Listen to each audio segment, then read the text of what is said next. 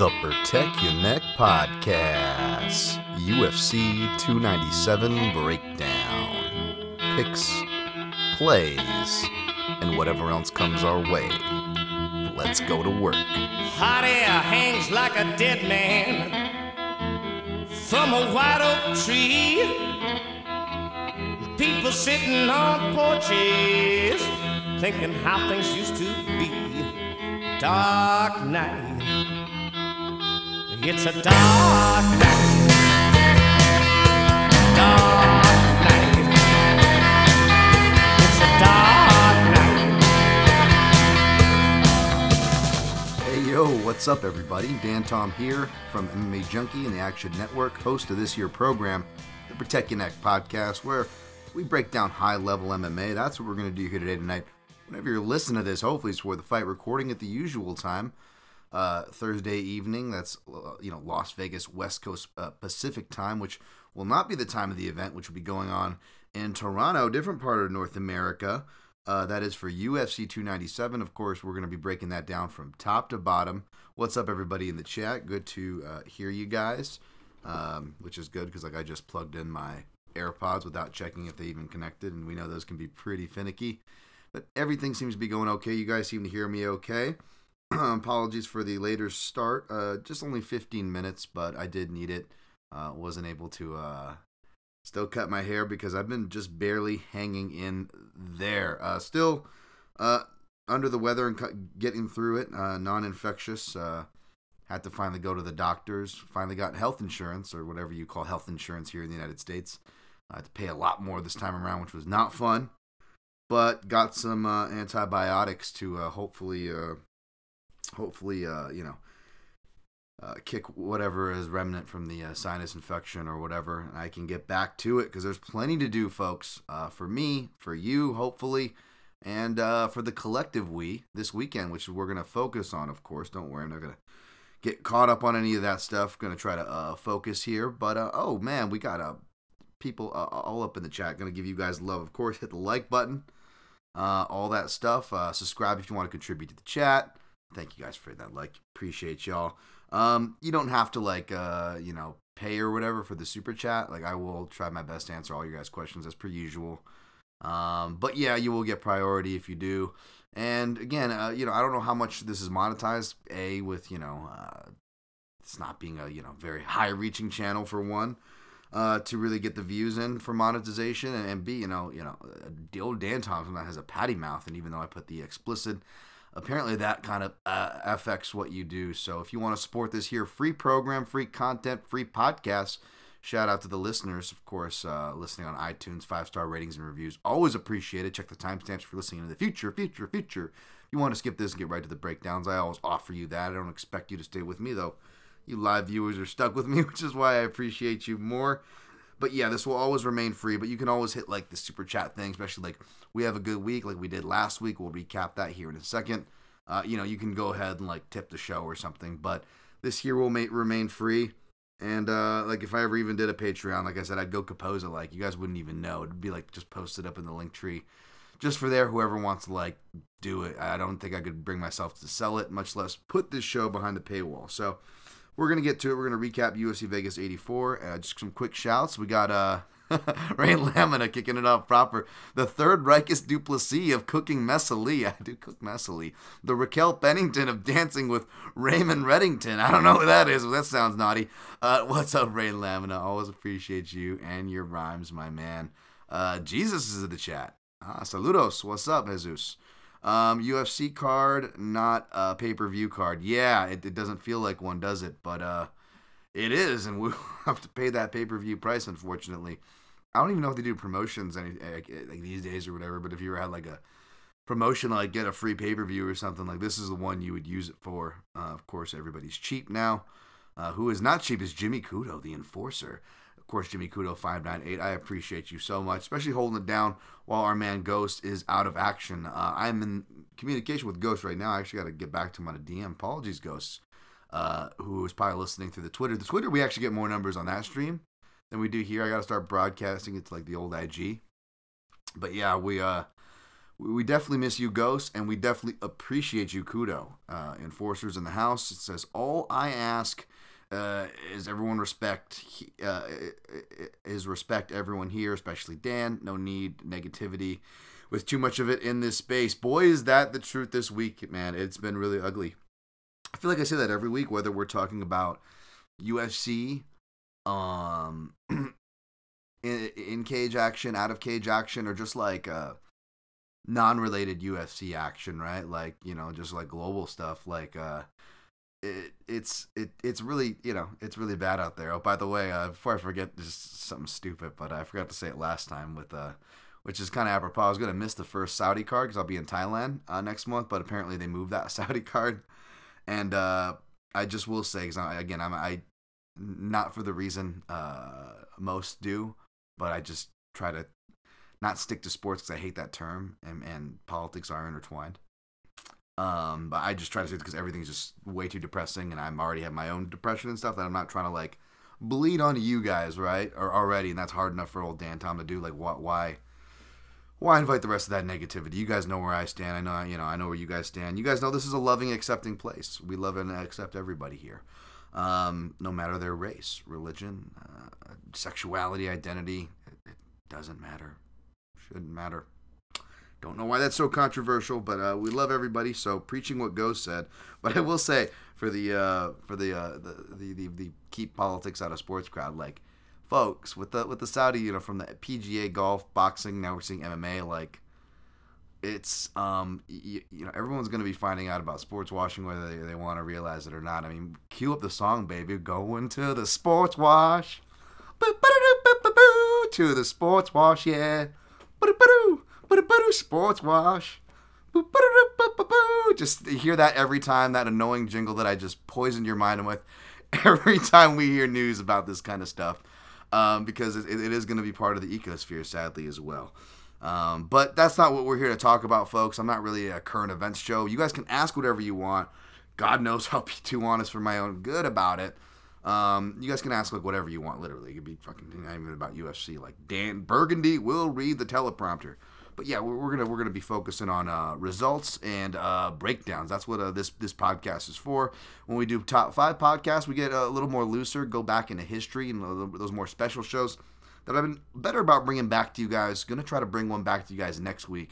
So I'm not gonna do too many read throughs or anything because we may have a recap uh, portion time next week if I'm not able to uh, book the top five that I'm currently trying to book uh, with a with a with a good buddy of mine right now. So we'll see. But yeah, that's what we got coming up. Gonna get through a few more of you in the chat, and then I want to push on, and I will get back to you guys. So if I don't make it through, uh, all is good. Um, yeah, we got that. Synchro Wing, what's up? James Kendrick. Uh, sad question to start the show. How sad is it that people got mad at Zhang versus Yan an- uh, announcement, reverting back to the 2021 where people were being racist to Zhang? I mean I feel like that's part and parcel. I, you know, uh, I'm sure there's many examples of what you're talking about, James. Um, I thought it was a fine matchup, but yeah, kind of like I said on Spinning Back Clique, which um, was pretty apropos. It was funny, like they, they, we were doing like a segment on like what matchups do you guys like the best, and like everybody was picking up what matchups, and you know, classic Dan Tom fashion, and not even trying to be an annoying contrarian that I can be, which is kind of the ironic part. I was like, they're all trash matchups, you know, uh, to be honest. And I went through and I broke it and busted them all down and was talking about the UFC lack of star power, these bad matchups, uh, you know, rematches, all these things. And like between, you know, the contender series rematch, which I understand the context behind that one we're getting this week. We'll talk about that here in a second, folks, for the fight card. Uh, to the matchmaking from the Saudis, to all these things, the UFC 300, it just uh, ends up being apropos. So, uh, you know, again, we'll we'll see if we can get the picks and and, and you know, the money making predictions right. But as far as the general analysis goes, um, not leading you guys too wrong on there. But yeah, as far as the Zhang and Yan, I thought it, I still think it's a fine fight. But again, I also went off on Spinning Back Clique uh, for the uh, Zhang gang crowd in the chat. Uh, I kept the same energy there and uh, did my normal spiel, which I wouldn't, I don't even like doing, but it's just a fact at this point, you know, like like whether it's you know uh, Rick Lamas, BJ Penn in the Philippines. We're supposed to have that card in the Singapore. They canceled the Korea card. They canceled the China card. They canceled. Bringing Zhang versus Yan over here. Uh, not doing Road to UFC with the Korean, the Southeast Asian fighters. I mean that was just off the top of my head, and I just spammed across literally multiple continents over a half a decade time span. I didn't have to try, folks. The UFC doesn't care about Asian things. It's just just what it is. I'm not trying to be try to political. whoa, whoa, like no, it's just I'm just saying that the sky. Oh, that that color is blue. I'm colorblind, and I I know I know that. I don't know what's so controversial to say.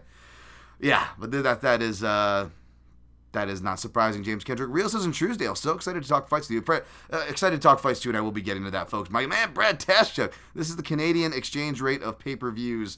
Oh my goodness, yes. Thank you for Brad for uh, representing you know uh, your people well by by also just being honest and calling out stuff. I mean those price. I mean, you guys are getting gouged up there. You know, I don't know what the economic status is. I mean, I imagine it's just crappy everywhere. You know, I don't know if you guys up in Canada are like, you know, the, the people in the UK during the summertime where they're just, you know, sitting in their trash cans full of water to cool off, you know, or whatever the hell's been going on up there. But uh, hopefully you guys are keeping well. Uh, I know, I know, I know, you are, Brad. You know how to, you know how to appreciate the finer things in life, my friend. Uh, Fenyo, my guy, just popping in between recording my pod to say uh, hi to all the beautiful people. What is up, Fenyo? I love the early prelims podcast, and if you follow the fight uh, dash site.com, their podcast feed as you should. Um, you also get uh, the uh, Fenyo's uh, full uh, full preview podcast, which is just any fights that I will skip light on, uh, I deflect the Fenyo's podcast for a reason, folks. So uh, shout out to one of my favorite analysts and people just in this space. Uh, um, friends, actually, friend. I, uh, uh, you know, uh, very practicing gratitude. Very grateful for these people. Um, Jesus M. Will Strickland use the Philly shell this Saturday? we'll we'll talk about that, or you know as far as it is that a Philly shell or not, and, and what you know what to maybe expect. We'll talk about that in a second. That is great. On that note, we will probably Jin Karasu going to Thailand. So happy for you. Thank you. Appreciate that. But yes, as we're getting actual technical questions, that's probably a good sign to uh, jump in to uh, the action. First, we're going to recap. Uh, it's 11:30 roughly here. Let's go recap UFC Vegas 84, which happened last week. We went nine and two in picks overall. 1 0 in straight plays, 3 and 2 in props, 2 out of 5 in the round. Robin, it paid off. It paid itself off because all you need is two legs the way I set those up. But uh, unless you hit all of them, of course, you're not going to hit the long shot parlay, which is fine. That's like a ducket or whatever. Uh, we went plus 6.79 units overall. Um, Untrack didn't do as good, but did some cool things on track, which maybe we'll talk about for the prelims. And uh, as far as that goes, um, but yeah, uh, got those results here uh, up in front of me. Of course, it was Magomed Ankalaev, Dagestani Stipe. People didn't really uh, catch the uh, thumbnail banner. You can still go up on the YouTube channel if you like and go go look at how how well Stipe Miocic can disguise himself as Magomed Ankalaev. Of course, uh, I was a little skeptical about putting the round two, but that was just the hot round that I saw, and uh, sure enough, ended up throwing it in there. And good thing I did because I was a little Eh, just because I, I, mean, who likes betting Magomed Ankalaev, right? I mean, I know a lot of people do. Clearly, look at the numbers this guy pulls, but you know what I'm saying. Uh, for gentlemen of my my excuse, it's not really, but you know what I mean. Uh, yeah, it's like uh, I'm, I'm a plus money whore, so uh, you guys know, uh, you know the the the, uh, the chalices uh, that I drink from. They're not really chalices. I'll just you know I'll, I'll take my hits where I can get them. So, uh, but that one hit thankfully, so that was nice. That paid off nicely. Um, I was barely even paying attention. I was like, I just get like checked out toward the end of the cards, even on winning nights. Apparently, I don't know. Uh, I don't know if you guys get like this. For any of you who are like, I hope not. I, I, it's my job, and I don't know why I watch as much tape as I do. You know, and I get paid for it. Like I, I hope you guys don't on your free time. But if you do, because I know the kind of uh, maniacs from analysis uh, nerds like myself to degenerate gamblers like myself um, watch this show. So I don't know if you guys ever get this where you're watching so much tape during the week when it's finally time to watch the live show. You're like trying to hit like fast forward through all like the, the shitty like uh, do what I want, what I want, what I want, what I want. Yeah, whatever fucking shit commercials they're playing. You're like ah, fast like oh I'm watching live. I can't fast forward through this fight or this this this nonsense right now. Um, Ah, sorry for your eardrums. I don't know whose bad song of whatever artist that my boomer ass doesn't know I just tried to impersonate. Um, but yeah, uh, so that that fight will happen, and then for the co-main event, um, the Minted co-main event, of course, it was supposed to be Manel Kape versus um, uh, Nicolau. And what I say last week too, I'm like, you guys are jinxing. You know, again, the, I mean, the Figueiredo comparisons are unreal from the hype, right? To the uh, acting like a badass and then like barely making it to fights for one reason or another. The problems with the scale, right? Uh, remember, I was just saying, like, guys, like, Figgy has to like win the fight before you can fully like fillet him with your mouths and hands all at the same time. Like, and speaking of which, let's you know go easy on the poor guy. He has to pass the physical. I don't know how closely they have to look over here, but if you guys are just you know red jacking him, you know to death over there, like Figgy's gonna Figgy's gonna get rashed up or whatever, you know, and like you guys are like jinxing him, and obviously that's just a really sick and weird analogy of a joke that seems part and parcel for this fucking show. But the point is, it's like you, it, it, the jinx, right? Like it, it just it's, it's happening. Now now poor Manel Kape is like in the running with uh you know Ian McCall and Alex Alex uh, Perez or you know? Which sucks because I like those guys too and it's just you know we saw what happened there. So again folks I'm not hating. I was on Manel Kape I was picking Manel Kape he trains out of my backyard. Not hating. Again you you gamblers and your hype man. You gam and obviously you know a lot of gamblers listen to this show and may have been on them and you know we're joking with me like ah we're part of the problem. Sorry Dan. Like just like obviously you know uh, it's all love you guys. I'm, I'm obviously I'm more talking about just the, the the general public out here. Just just blurring lines before even us who do fight week content or do our fight week bets which is when you should be doing this stuff. You know I'm talking about all the people that are just you know those CLV club people man that just blow these lines out of proportion. We'll talk about what we got left over of Canada let's just push the, the rest of this Jim Miller's son of course was the actual co-main event that was amazing. Uh, we didn't get round one. It was round three. He hasn't finished anybody in round three since Kamal Shalorus back in the day. I remember like studying that. That that fight's so old that I remember studying that fight before my first amateur fight because I was like, I'm like, I'm a southpaw. I need ideas. I want to watch southpaws in MMA that I like. Jim Miller. I was like, uh, I don't know much about Marvin Eastman's son, but like, the dude looks like he can wrestle.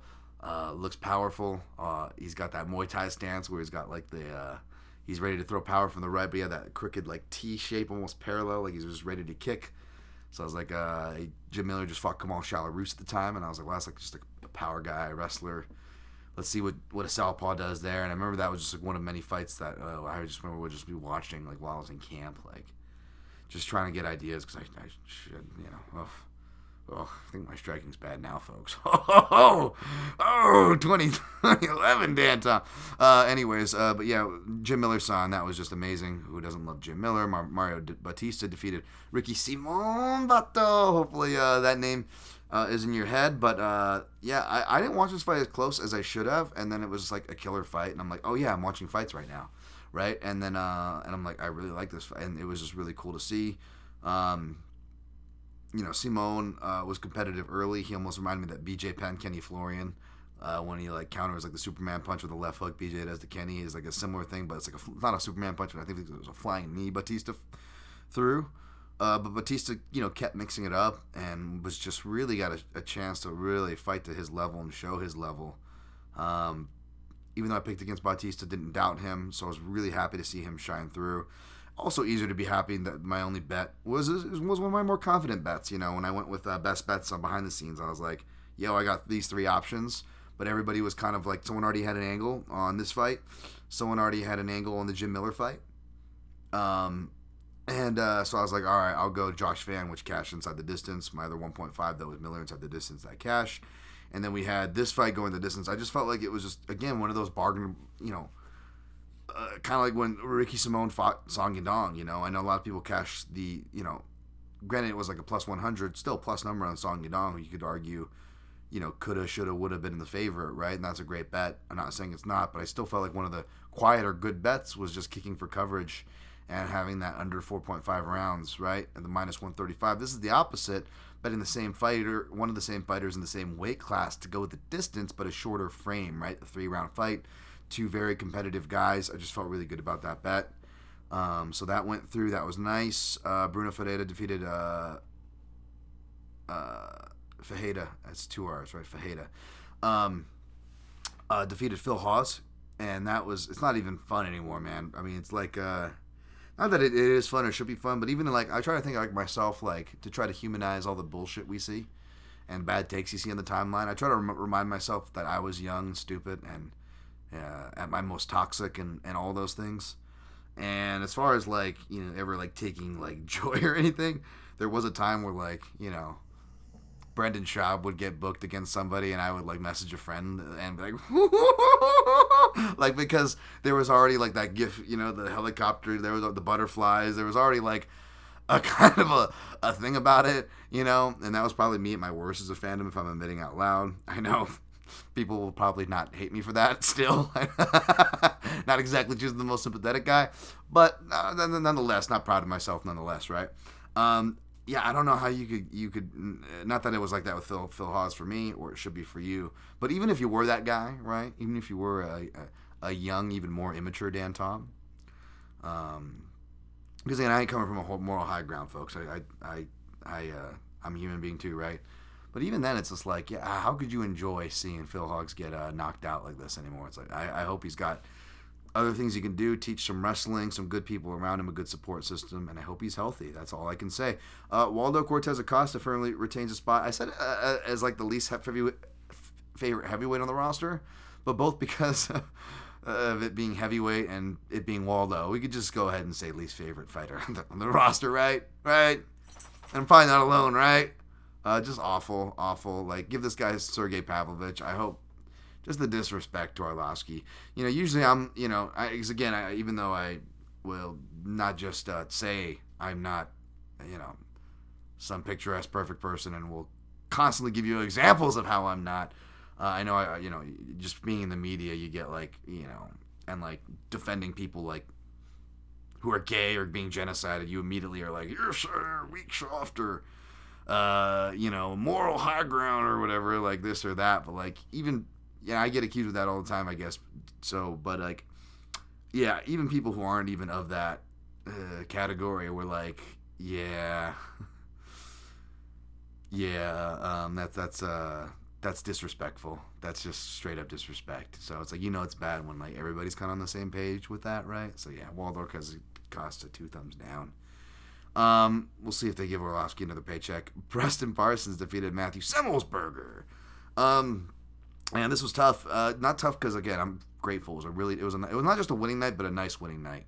Um, you know, maybe six units might not be like too crazy big for, for you know, for, for, for some, I mean, you must be doing really good in that case, I guess, on the reg. But for someone like me, that, that's plenty good. So I'm not complaining. But yeah, it was. This was definitely one where we were just like, it's not just like, oh, he put his hand around his neck, or he looked like he might have been rocked. I almost got the KO prop, or you know, we're really like dressing it up in our head, and I'm guilty of that. We're all guilty of that, right? This was like a really legit one, though. You know, I. I couldn't decide between Preston Parsons round two or Preston Parsons submission for my prop squad pick. Of course, I picked submission uh, throw round two in the round robin, so I've got action on both, and that would have been one of those thousand dollar swings for sure. Again, not complaining was already a six plus point unit, but uh, like he, you know, it was locked out. You almost could have even argued, you know, which was annoying with the, you know, with the what was it, um, Hadley versus somebody, where you could have got the verbal tap, right? We've seen fights stop that way before. Danny Roberts and. Uh, a new level, right? And it's it's legit. You might not like it, but it's it's part of the rules. If you go ah, if you're in a submission, the ref has every right to stop it. You know, um, even if you were just just just for a quick moment, you actually maybe got out after that, right? Um, but yeah, and and then even in the in the interview, Parsons like he's like I don't let it pop his arm in the armbar. I popped it on the Kimura too, and you could tell because the Kimura, he almost looked up like, are we gonna keep going? That shit just popped. Like he thought he was done, and. uh Semelsberger technically didn't tap, so the ref was letting it go. And so, you know, uh, Parsons like, all right, keep pounding away, I guess. Um, dude's a beast for the small cage. His style is good for the small cage. You know, not perfect or whatever, but you can see he's making some improvements.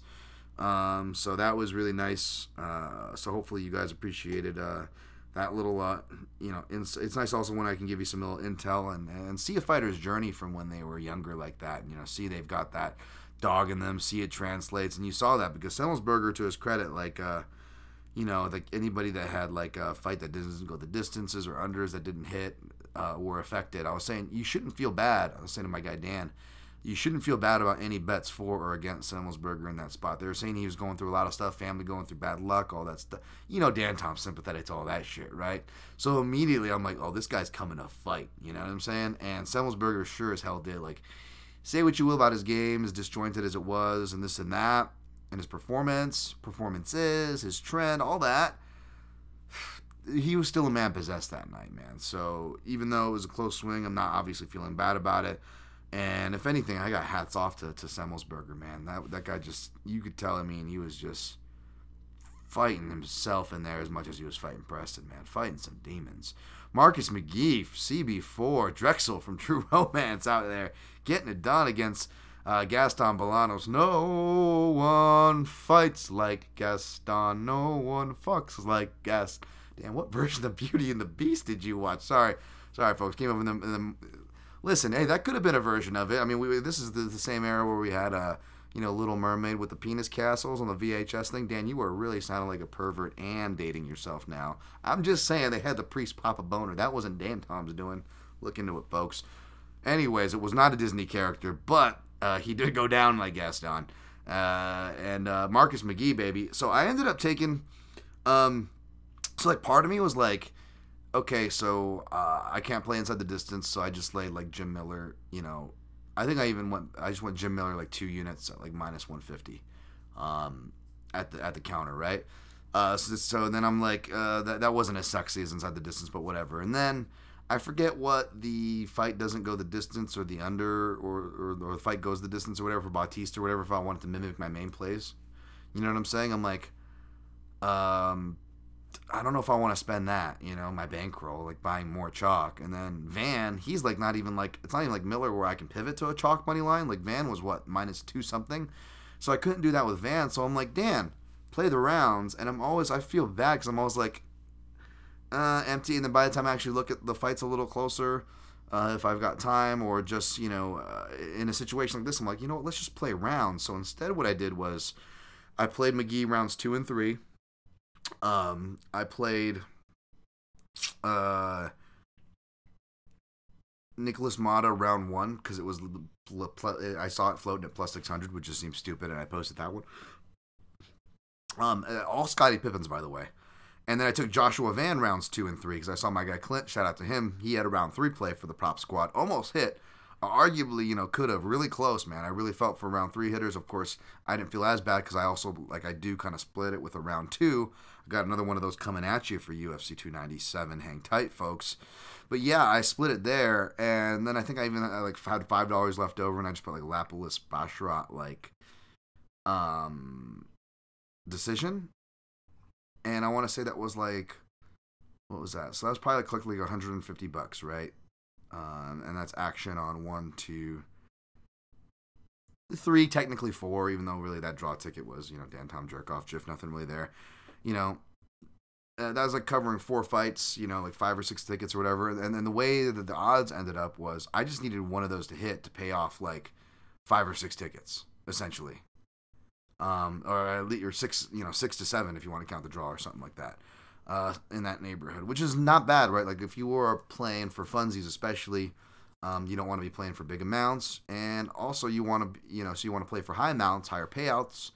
Uh, you don't to give as much to get the higher payouts, and when you kind of do a shotgun spread at some general rounds of fighters you like.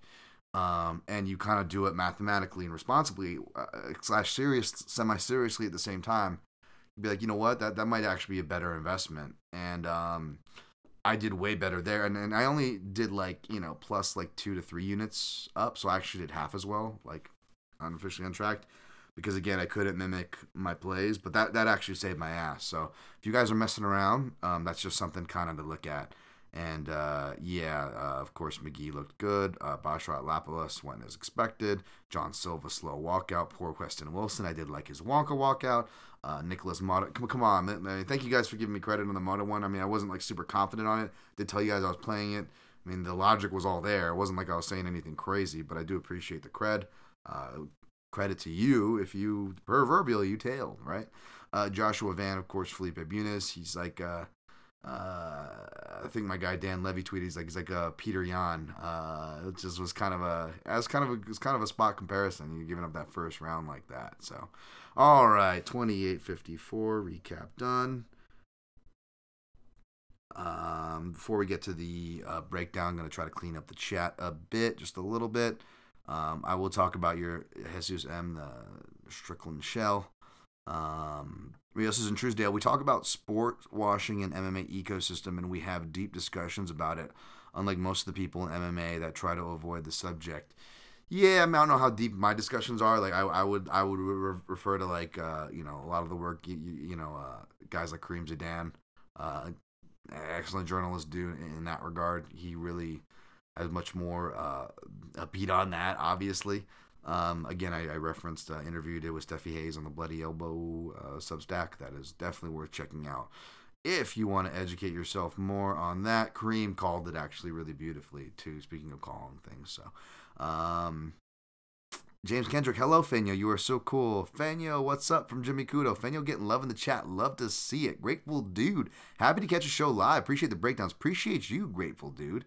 Thank you. Uh, seems like a good week of betting for you, Dan. Congrats. Thank you. It was. I'll definitely take that, Sammy Arnett. Thank you for chiming in. Uh, Dan, you went nine and two on plays. That's awesome. It's good to see good people like yourself do well and keep the same energy. I, I appreciate that, man. I try to cheer on uh, the people who I deem uh, good. It's really dangerous to do that. I warn you. Not again, you know, I don't know how good I am, but no, of course, we're all friends here, and that's all love here. So I appreciate that. Uh, Makoto Kayagoku, what is up, my friend? What does CLV mean? Closing line value. Closing line value. So people uh, beating the line. So before they. Uh, for a three three to one, uh, one favorite turns into a five to one favorite, they got in when it was a three to one favorite, right?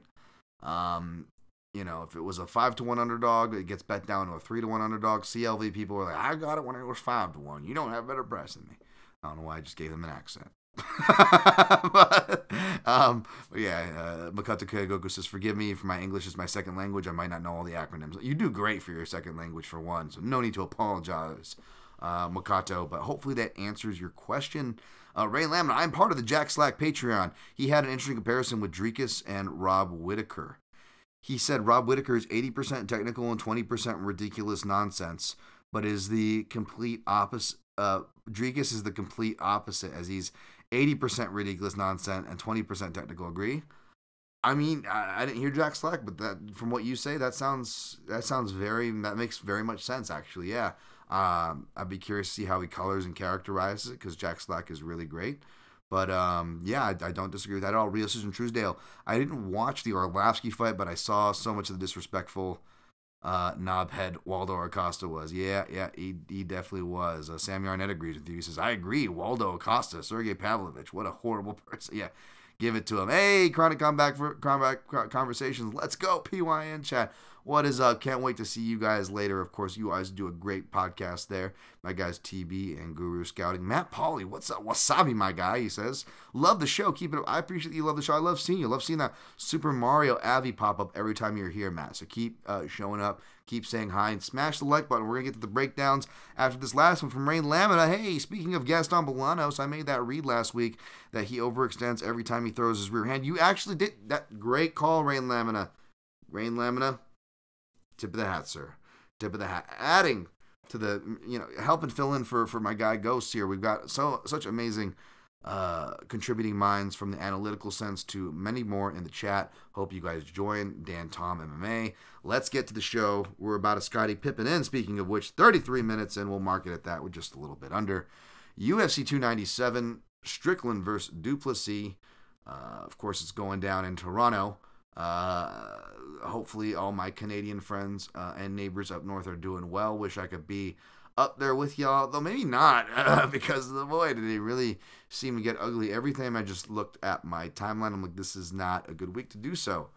Uh, really ugly stuff. Um, uh, obviously, I'm gonna you know keep that out of my breakdown of how I break down the fight. But uh, again, folks, uh, just like I'm gonna give the uh, caveat whether I pick or not pick an Xtreme Couture fighter, it's be- it's not because they're an Xtreme Couture fighter. Um, there are different levels of biases. Perhaps an Xtreme Couture fighter who's trained under Eric Nicksick, definitely much more biases. that would fit Sean Strickland. But again, you guys know I've never been one to agree with Sean Strickland publicly or uh, been a big fanboy of his, and I probably pick against him as much as I pick him, to be honest. If not, if not more, maybe. So I don't know how much of that bias you can throw on me here. So it shouldn't surprise anybody. I hope it doesn't. Uh, to hear that, uh, yeah, not that I need to say it or fucking, you know, uh, you guys should know this already, but yeah, I don't condone any of that shit. Uh, and I, I believe it or not, I think if you ask even like his friends and stuff, they, I, I don't think they would either. But, um, part of the reason why I don't want to, I don't talk about it, not again, it's not because of the stricter sport and to appease that crowd, which is ironic because that is like a crossover overlap of interest, which makes it extra funny when that crowd comes at me in Stricter Sports. It's like, dude, I'm trying, like fucking assholes. Um, but like also like uh, it's um, what was I gonna say? Shit, it's depressing. We all know that. That's that's fucking for sure. Um, Ben, relax, buddy. Sorry, dogs barking. Ooh, dogs barking. I mean, well, dogs are barking. Uh, du- Money's been coming in on Du Plessis. He's very live here. Uh, but yeah, like, uh, yeah, um, yeah. Obviously, I don't, uh, you know, don't condone any of the, the hate speech. Oh, this is what I was gonna say.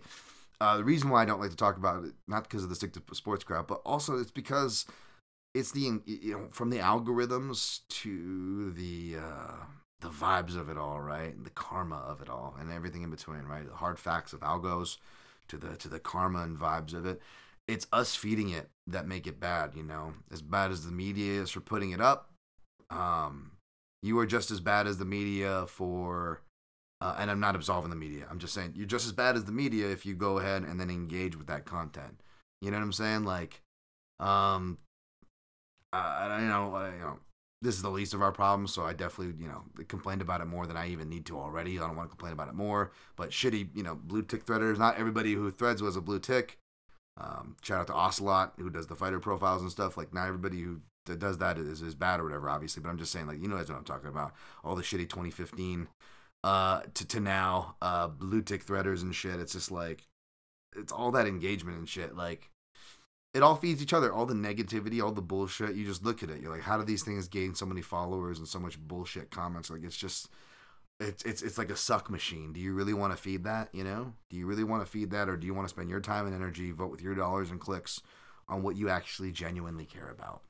So that's kind of my mindset about it, about everything. Um, but yeah, so uh, as far as the matchup goes doesn't surprise me that money's coming in on, on Dricus. Um, I would figure just you know he's the value side. You know, uh, he's got multiple pathways to finish. You know, more potent submission threat, um, a more potent knockout threat, and if somehow it goes to decision, and he has the gas tank despite his optics to get there, you could totally see like uh, a thing where it's just like he's losing most of the rounds, but he's getting the impactful moments off, right? Because that's what he does. Like you look at the Tavares or the Whittaker early rounds one and two, right? Where it's like he's just getting schooled by these guys in the beginning. And it's just like a couple, you know, that, that knee punch combo or whatever. And like Brad Tavares is like cut on like three places all of a sudden out of nowhere. You're like, what the fuck? You know, and Whittaker gets rocked and then gets taken down and then elbow uh, elbow D'Arce comboed, right? And um, he gets cut open, and the, the, complexion is all of a sudden changed. You know, the round that Whittaker was winning, he is not all of a sudden. So, um, yeah, uh, there's a reason why I didn't touch this fight, but I did end up picking Strickland, and it was an admittedly reluctant pick. Um, it's always funny, like when I do like uh, when I like I'm gonna reluctantly pick this guy. And then like when the article gets published, because we can't control, we don't control. Writers don't. Writers always get shit for the headlines, but you know people people that don't know writers don't control the headlines. But I feel like every time I write, like I'm gonna reluctantly pick this guy. Like the the more less confident I am, like the more confident. the editor, my editor seems to make me the title. Like how and why Sean Strickland will finish him. I'm like, whoa, whoa, I, Taking picking the finish. Uh, and, uh, spoiler alert: I'm picking Sean Strickland to survive the storm as the more proven product. That is typically more my style and sense, right? Uh, I don't know how technical air quotes Sean Strickland is, but you know you could say he's the more technical, the more sharpened, the more seasoned, the more experienced fighter, the more proven product. Um, deeper resume, yada yada. You guys know I like all those things, so that shouldn't be a surprise there. Um, which is why I end up siding with him. Also, uh, body. It's, it's here's the thing though. This is like, I, I know Sean Strickland seems like kind of like a headhunter because of the jabs and stuff. So you kind of like you know with Robert Whittaker, it was like the, you know, it's like that um, that family member who's like you know, who's got a good reputation, but nobody wants to like, you know, nobody wants to like talk about their dark secret or whatever, you know, and like Robert Whittaker, we all love Robert Whittaker, but nobody wanted to like acknowledge it. Like he could go to the body and legs more. Let's be honest, you know, or the, or at least the body more. And uh, you can kind of get, get wrapped in the head hunting. Now Whittaker did more leg and body work than I realized in the beginning, but I think kind of gets away from it because the temperature just gets torn up, right? He also gets a kind of a parrying, open stance, uh, jabbing and checking jabbing read that he hits in the first round, and then he hits in the second round right before he gets clipped. Actually, it's like the same motion. He's like, oh, I got the time. You see him like he's like, all right, I got the timing and length on this guy, and then he starts tagging him, and then he goes to repeat the same move that he literally just had success with, and he's just a smidge off, and it just clips him, and then you just see the, the whole ship kind of, kind of go downhill from there. Um, as I write my uh, as I wrote in my breakdown about Du too, it's not just his timing or awkwardness of technique.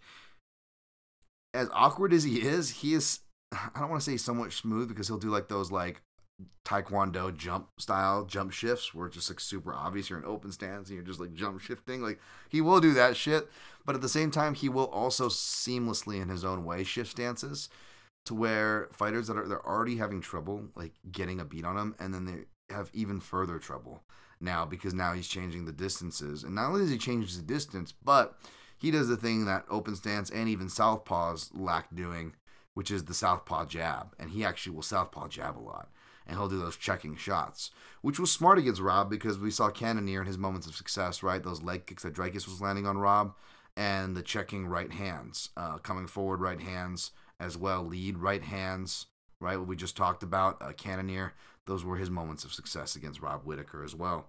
So this guy, his head's in the right place, you know. Like I was saying, like uh, wrestling, scrambling, like his position, his positional in wrestling is kind of like he doesn't prioritize fundamental wrestling defense, and his fundamental wrestling offense isn't the greatest. You see it like when his, his bad lateral drop stuff or whatever. Um, but what I do defend him is that like his head is in the right spot. You know, like he is attacking in the in the right positions. He's doing the right kind of change ups, and they're very heavy change ups. Um, and what he will do is he'll prioritize submission over position, but just in the theme of Dricus Du Plessis, of things that aren't supposed to work, right? It's supposed to be position over submission. But the reason why he doesn't prioritize fundamental wrestling defense and why I say that is because when you look at it, and you can see this going back to his regional tape footage too, you see it in his early UFC fights where he's using the uh, uh, the double wrist lock Kimura. Um, to to you know to, to spin guys over. He's using the guillotine attempts, pass or fail with Robert Whittaker. Um, he uses submissions to get you leg locks. Even he'll go for. He uses them to get on top and hit reversals. So even though he seems like the more lower percentage choices, he's using them in really smart ways. Like he's not trying to finish the leg lock. He wasn't even trying to finish the Kimura. Um, but what he does do nicely is he uses it to just gorilla his way to reversing because most guys aren't snatching those things up, right? You know, which is why like submission grapplers, whether it's Paul Craig or Andre Muniz for his run, when you focus on snatching up a limb at divisions like middleweight or higher, like you can snatch those limbs, right? It's, it's what you're gonna do with them. And um, Du Plessis, uh, you know, as uh, duplicitous as it may be, uh, makes it fucking work, man. Makes it fucking work. He grabs, he grabs on, and he will reverse. Um, which makes it really interesting because Strickland is a is a really underrated scrambler. He will kind of give his back, so I wonder if Du Plessis is gonna you know try to suplex him and Matt return him down, or if uh, Du Plessis has found more efficient ways. I think he can do it, but if he's not you know gonna game over Strickland on the ground, which again I don't want to say Du Plessis doesn't have a game over game because he kind of has like the you know supercharged uh you know uh supercharged finishing abilities. The guy just can find finishes like crazy. He's probably one of the most dangerous finishers pound for pound in any division. As much as you might dislike him or his style, that's That's a fact. So it's for that alone, it's hard to say that he's not a game over grappler. Like skill wise, he's obviously not a Demian Maya or anything like that, right? Um, and even though his ground and pound's good, it's not like you know um, he's been necessarily Mark Colemaning his way through. Although you know Derek Brunson finishes with some ground and pound, although Derek Brunson was kind of arguably done before that, which is why his corner smartly threw the towel. Uh, was a boxing coach corner, of course, that threw that towel, right? Uh, but yeah, uh, so Du Plessis is going to be live. He's going to be live for those first two, maybe even three rounds. I just put the first half of the fight, um, but I think Strickland can pull away. And I even picked him to get a. I put surprising finish because he usually you know, he usually doesn't really get the finishes. He's more of a decision guy, obviously. But um, Strickland's really been finding his own. Not just looking like he's in better shape, he looks like in the best shape of his life for this fight, but really going back to watch his last few fights, he's throwing with much more power, and you're almost seeing Strickland find his own confidence. Now, fortunately, it's leading him to be, you know, much more boisterous outside of the cage, but as far as inside the cage goes, you could almost watch it, and you see him, you know, it, it all kind of. Um, what do you call culminates in that Adesanya fight where he's really you know I, I I love it as far as a fight narrative goes. You have my guy Eric Nicksick there giving you know great corner advice. Uh, you, you feel the intensity, you know. You could, you could sense how bad he, he wants it, you know. Um, I forget what it was, what fight it was, but with uh with uh Mark Henry was the same way, and Jon Anik was like, you could tell Mark Henry wants this one, you know. Eh, I love when you see that, especially from guys who have been there so many times, you know. Um, and then Strickland, he's like not even taking a stool, and he's getting more because he's getting more confidence. I can do this. He's like, I can do this, you know. And uh, I hate to quote uh, Teddy Atlas about you know getting better as the champion. You know, you get tempered, whatever that saying is, right? But um, you know, part of me wouldn't be surprised there. The other intangible, obviously, is like the mental one with uh, the bad blood. Um, we, we've seen that affect fights, right? Where, you know, we think it's going to be bad blood and they just go to decision, right? We saw that recently. And it's not a diss, it's a good thing. You know, it was a, les- a lesson from Leon Edwards, Colby Covington, too, that uh, Eric Nicksick took the time to impart to his uh, pupil there in Strickland. But that mixed with Strickland style, like I said, typically going to decision. Like I wouldn't be surprised if it goes to the decision either. Which again, why I'm like just staying away from this fight. But the official pick is for Sean Strickland to get a stoppage in uh, round four. Is what I picked. Don't think it'll be a part of my round robin, even if I extend to a fiver. Um, but uh, but we'll see. I'll let you guys know as per usual where I'm leaning for that. Of course, the odds, by the way, I didn't give the odds. Sorry. Um, we've got uh, Du Plessis uh, minus 105, Strickland minus 115. So, yeah, I, I, said earlier in the week when it was more clear that uh, don't be surprised to see it flip. It's trending that way. We'll see if it actually flips. But if it flips, I don't think it'll be by much. Like I predicted it would close like pretty much just the opposite of that. This where Du Plessis will be minus 115 and Strickland will be minus 105.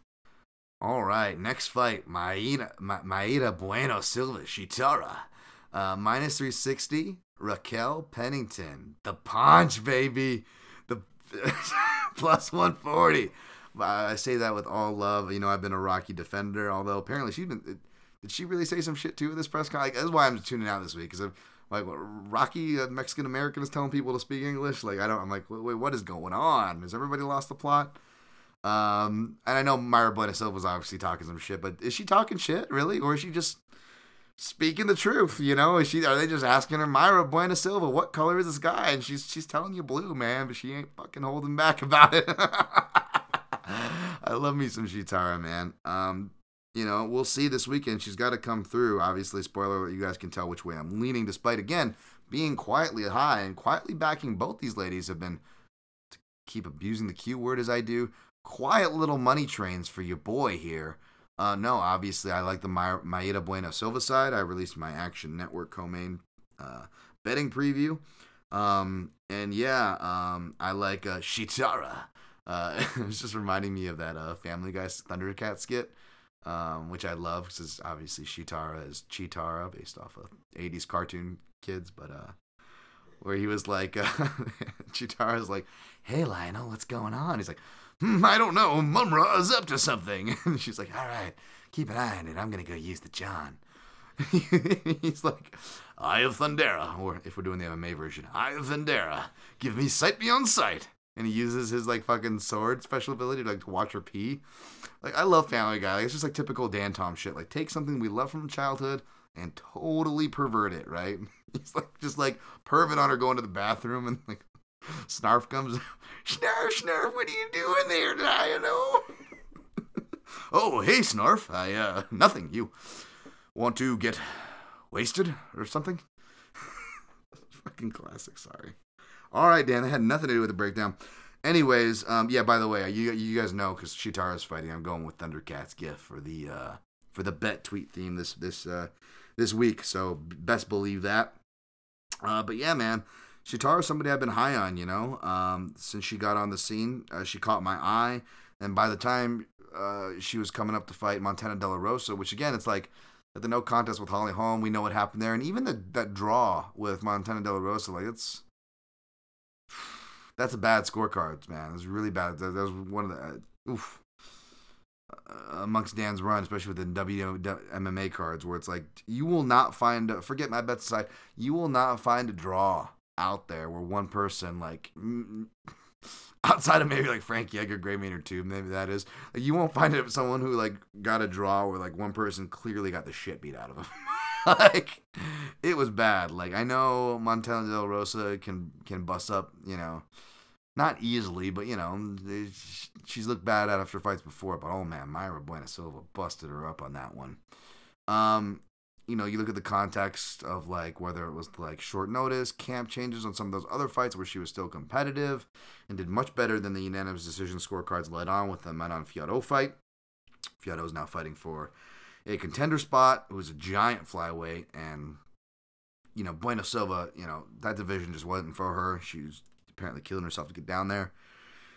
I know she's not the biggest bantamweight, but she did start her career there, and she technically is undefeated there. She's 7 0 1 with that no contest to Holly Holm, so she essentially is 8 and 0 undefeated at Bantamweight.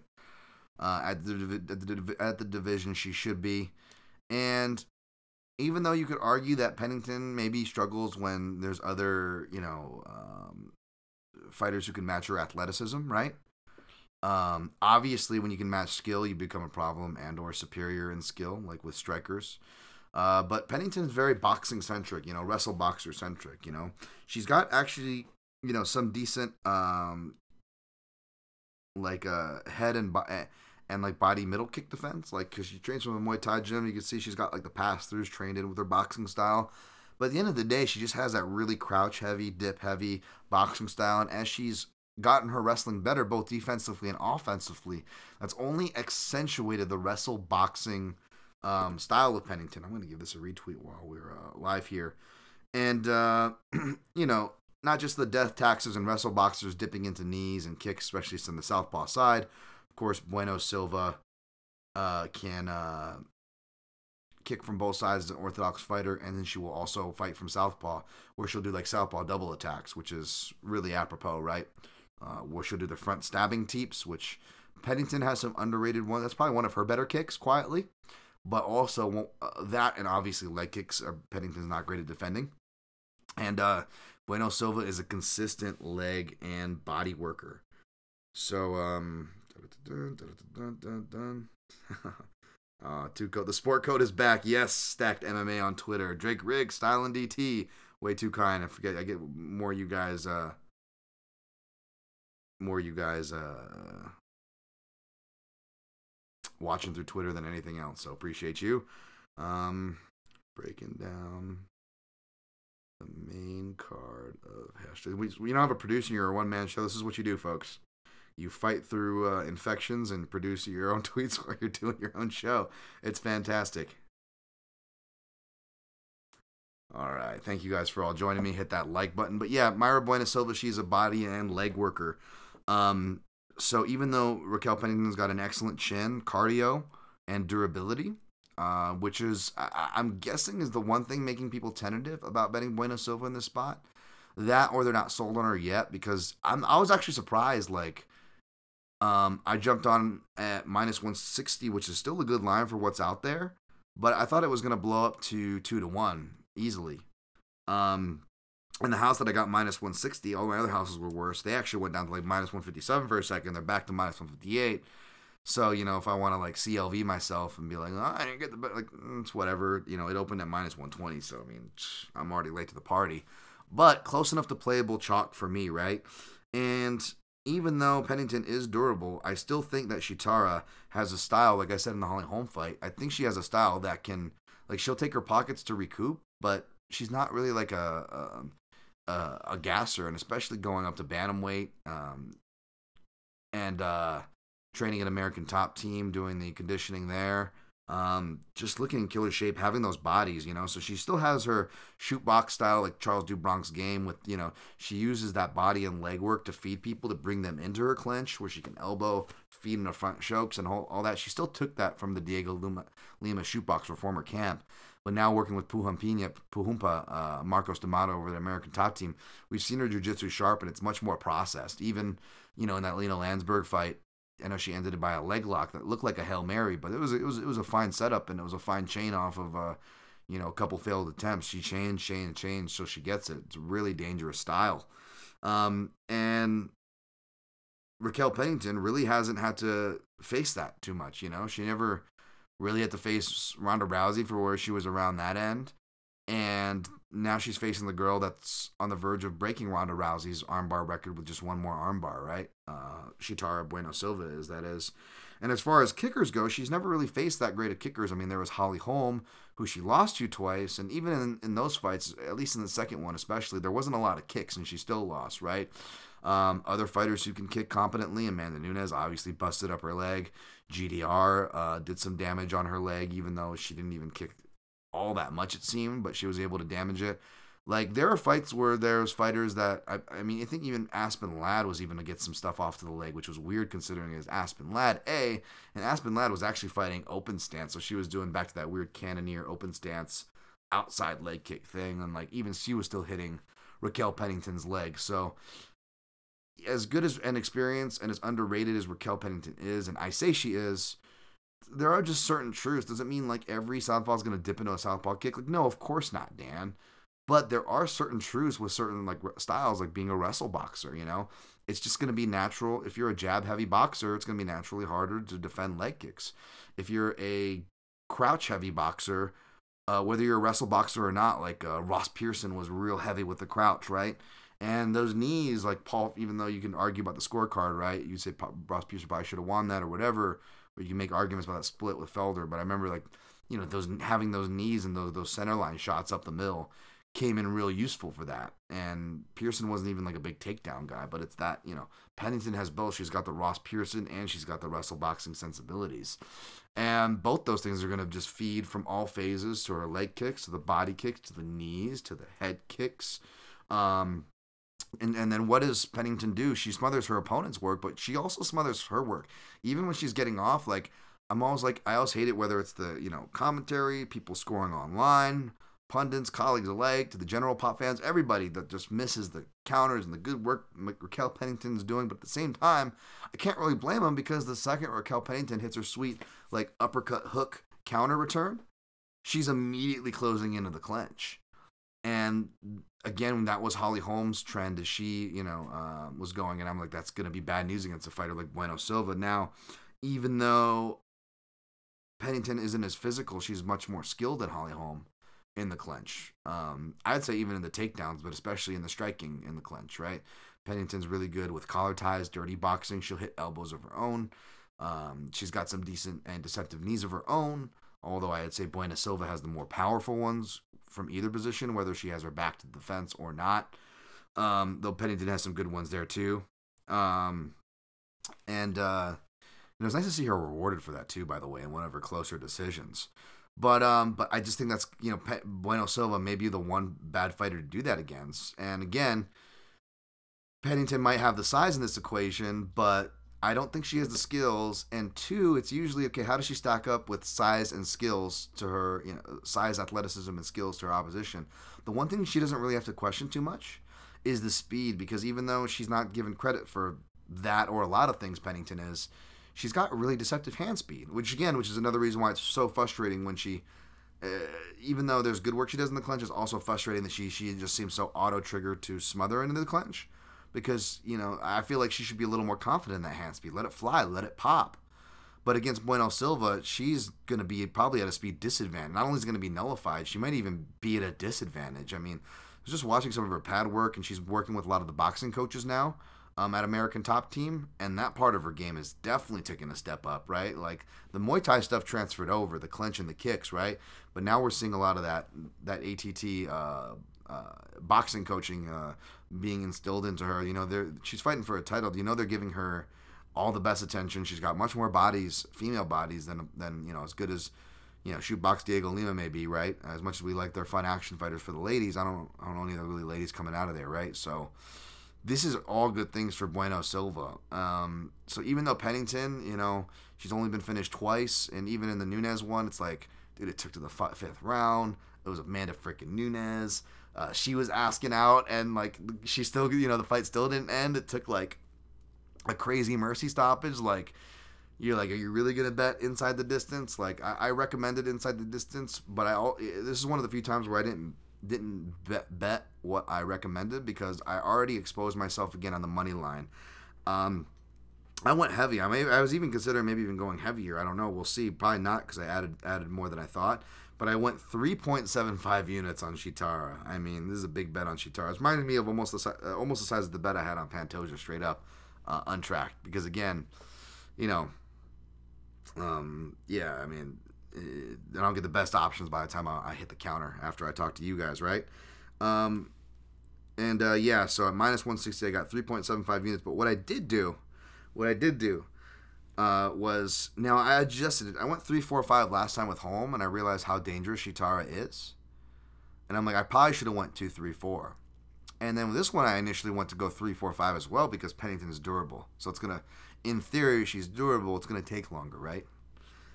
However, I'm like, you know what? You could also make the argument because Pennington gets better if it gets to round five and round four. We've got a competitive fight. Maybe something went wrong at that point. You never know, right?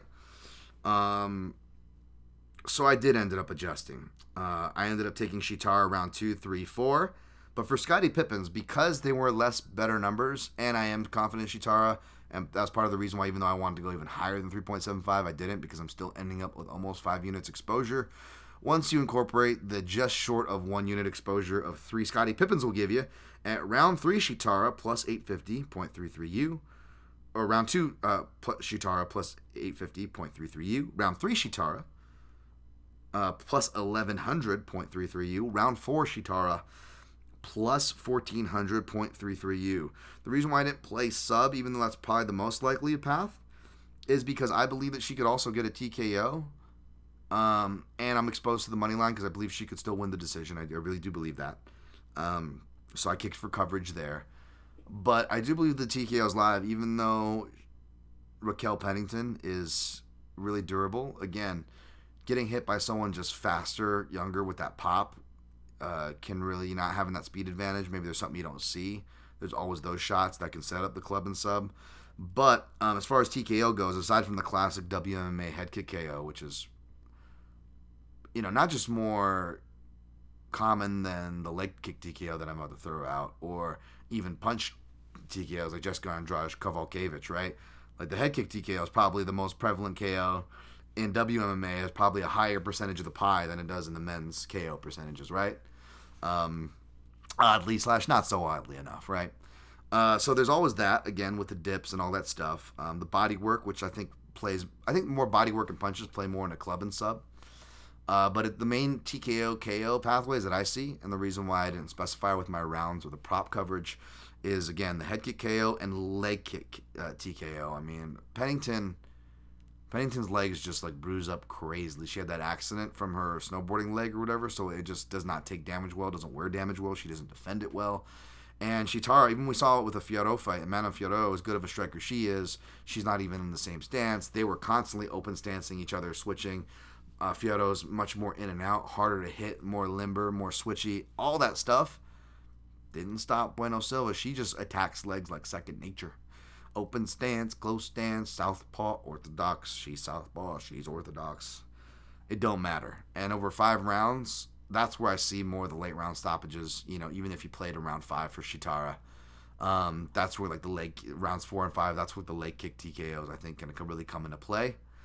But yeah, I just uh, I shotgun sprayed the middle three, uh, two, three, and four because again, if Pennington style matches up to the wood chipper the way I think it is, um, I just feel like it's there's, just too many hurdles. There's too much shit she's got to get through to make it through to a decision uh, to wear down Bueno Silva if that is in fact the way to beat her, right?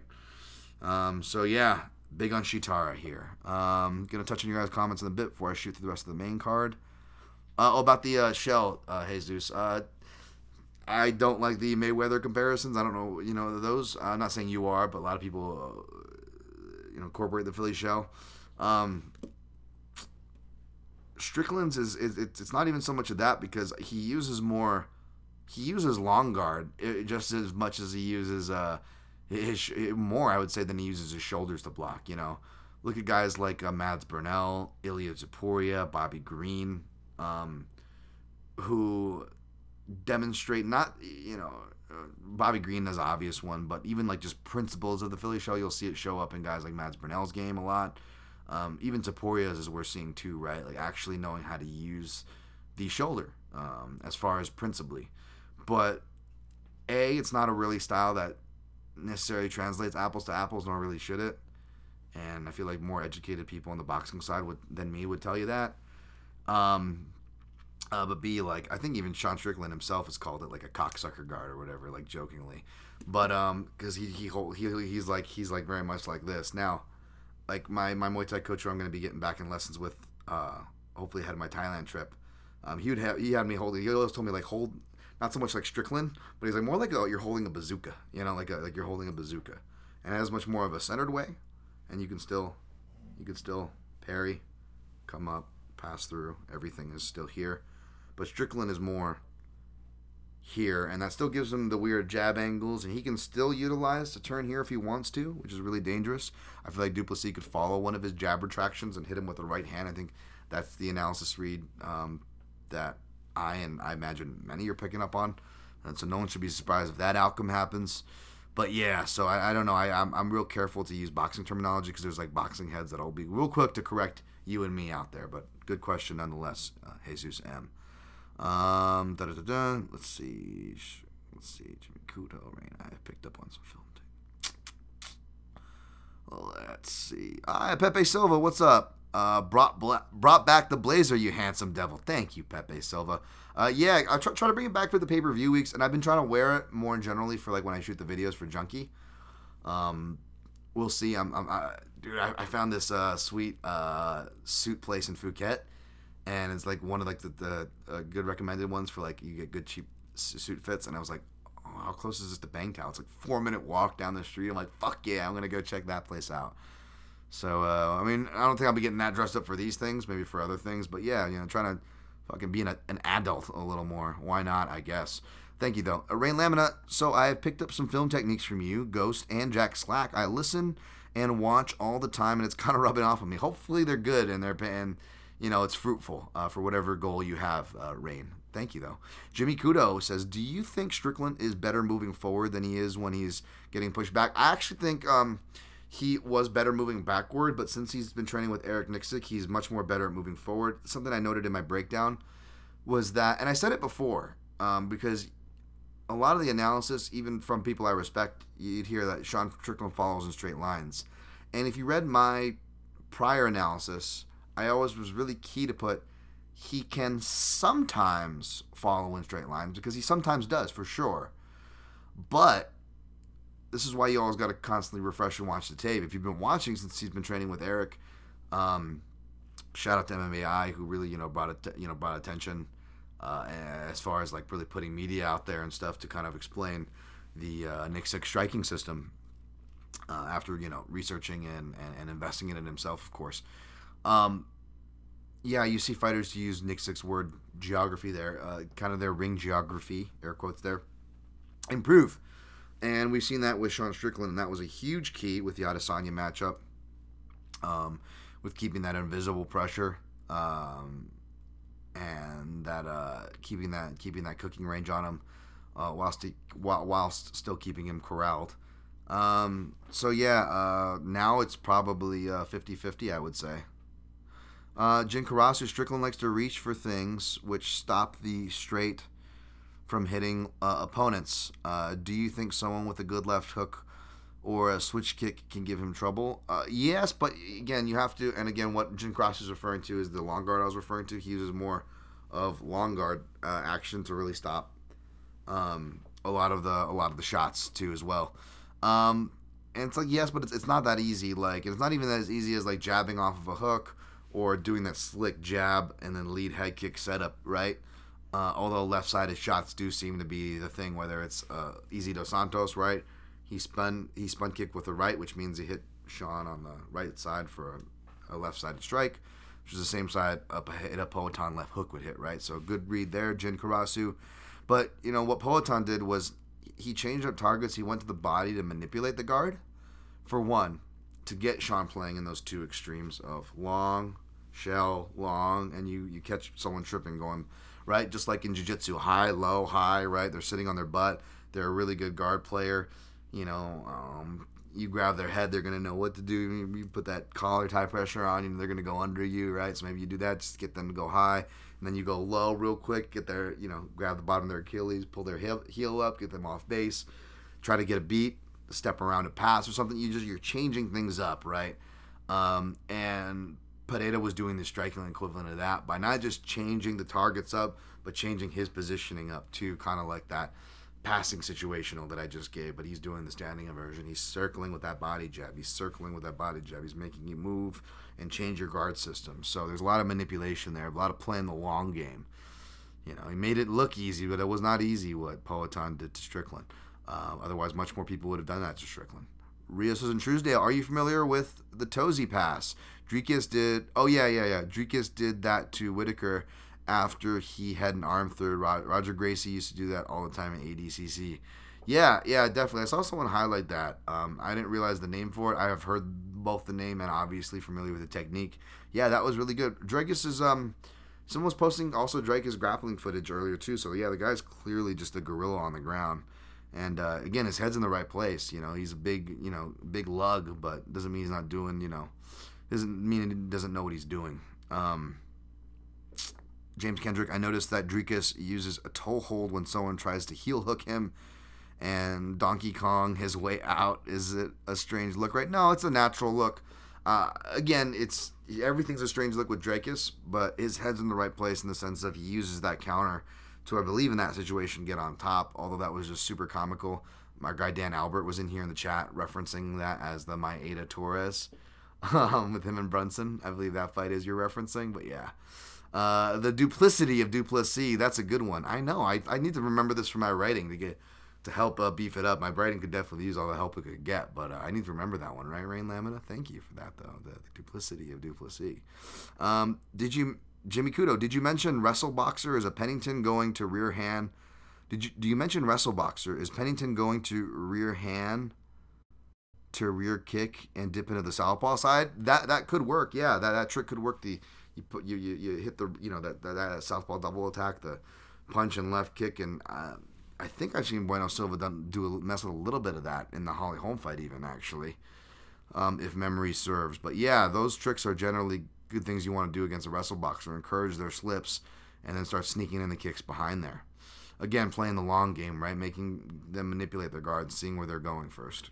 Uh, Synchro Wing. How ironic is that the co-main has two openly lesbian fighters while Strickland made events. Um, took that from Open Note Grapple, who is amazing. Open Note Grapple is amazing. Uh, I didn't read it because I, I, I, don't want to pollute my uh, not pollute. Jesus, I would be helping my analysis by reading his before I did mine. Uh, but uh, I didn't want to uh, you know uh, pollute my my own filter of writing, so to speak, right? Um, but um, I do try to share out, uh, and I did this week, uh, open note grapple stuff anytime I can, as well as my other fellow analysts, because it's how it should be in this community, man. We should we should um, help each other. You guys aren't obligated to share my shit, by the way. I'm just saying, you know, in a perfect world, it's just nice to help each other, and I like uh, sharing out good stuff. Um, Ronan Curtis, Dan in the Blazer. Wow. Hey, what's up, Ronan? Thank you for that. All right, we're gonna get back to the breakdown though. Um, All right. Speaking of lighting up the scene, we got Mike Malott, Bright Malott, White Malott in the house, baby. Minus 360. Neil Mag Mag Magny plus 285. I, I I'm not, you know, I, I got to be careful. There's a, I don't want anybody to feel attacked out there. And then I'm coming at uh, Mike Malott or his race. No one's under attack, people. Relax. I'm actually a really big fan of Mike Malott. I know you got to take interviews with a grain of salt, but now that this guy seemed like a salt of the earth type of dude, right? But like, I think it was his interview on Anik Florian pod about two weeks ago. They did a really good one. Shout out to that podcast over there. Um, but like, they did a really good interview with him, and I just want to go back, and I'm going to actually just to write down some of the things and the mental tools and perspectives that you can hear him practicing and talking about, and the mantras and stuff. I, I and it's not even sounding like woo woo or like falsely or fake about it. Like just really genuine and down to earth about it. Uh, not preachy or anything like that. Like I don't know what it is. Like the guy's just fucking sharp, man. And I know that's just interviews and fights can happen and yada yada. You take those things with a grain of salt, but when you have a fighter like Magny, and the question basically becomes, you know, the fighter like Magny's going to do, and and they become not the gatekeeper so much as they become the IQ test, right? When you have the IQ test matchup, we have to look at not just the skills, but even the behavior, the fight IQ, right?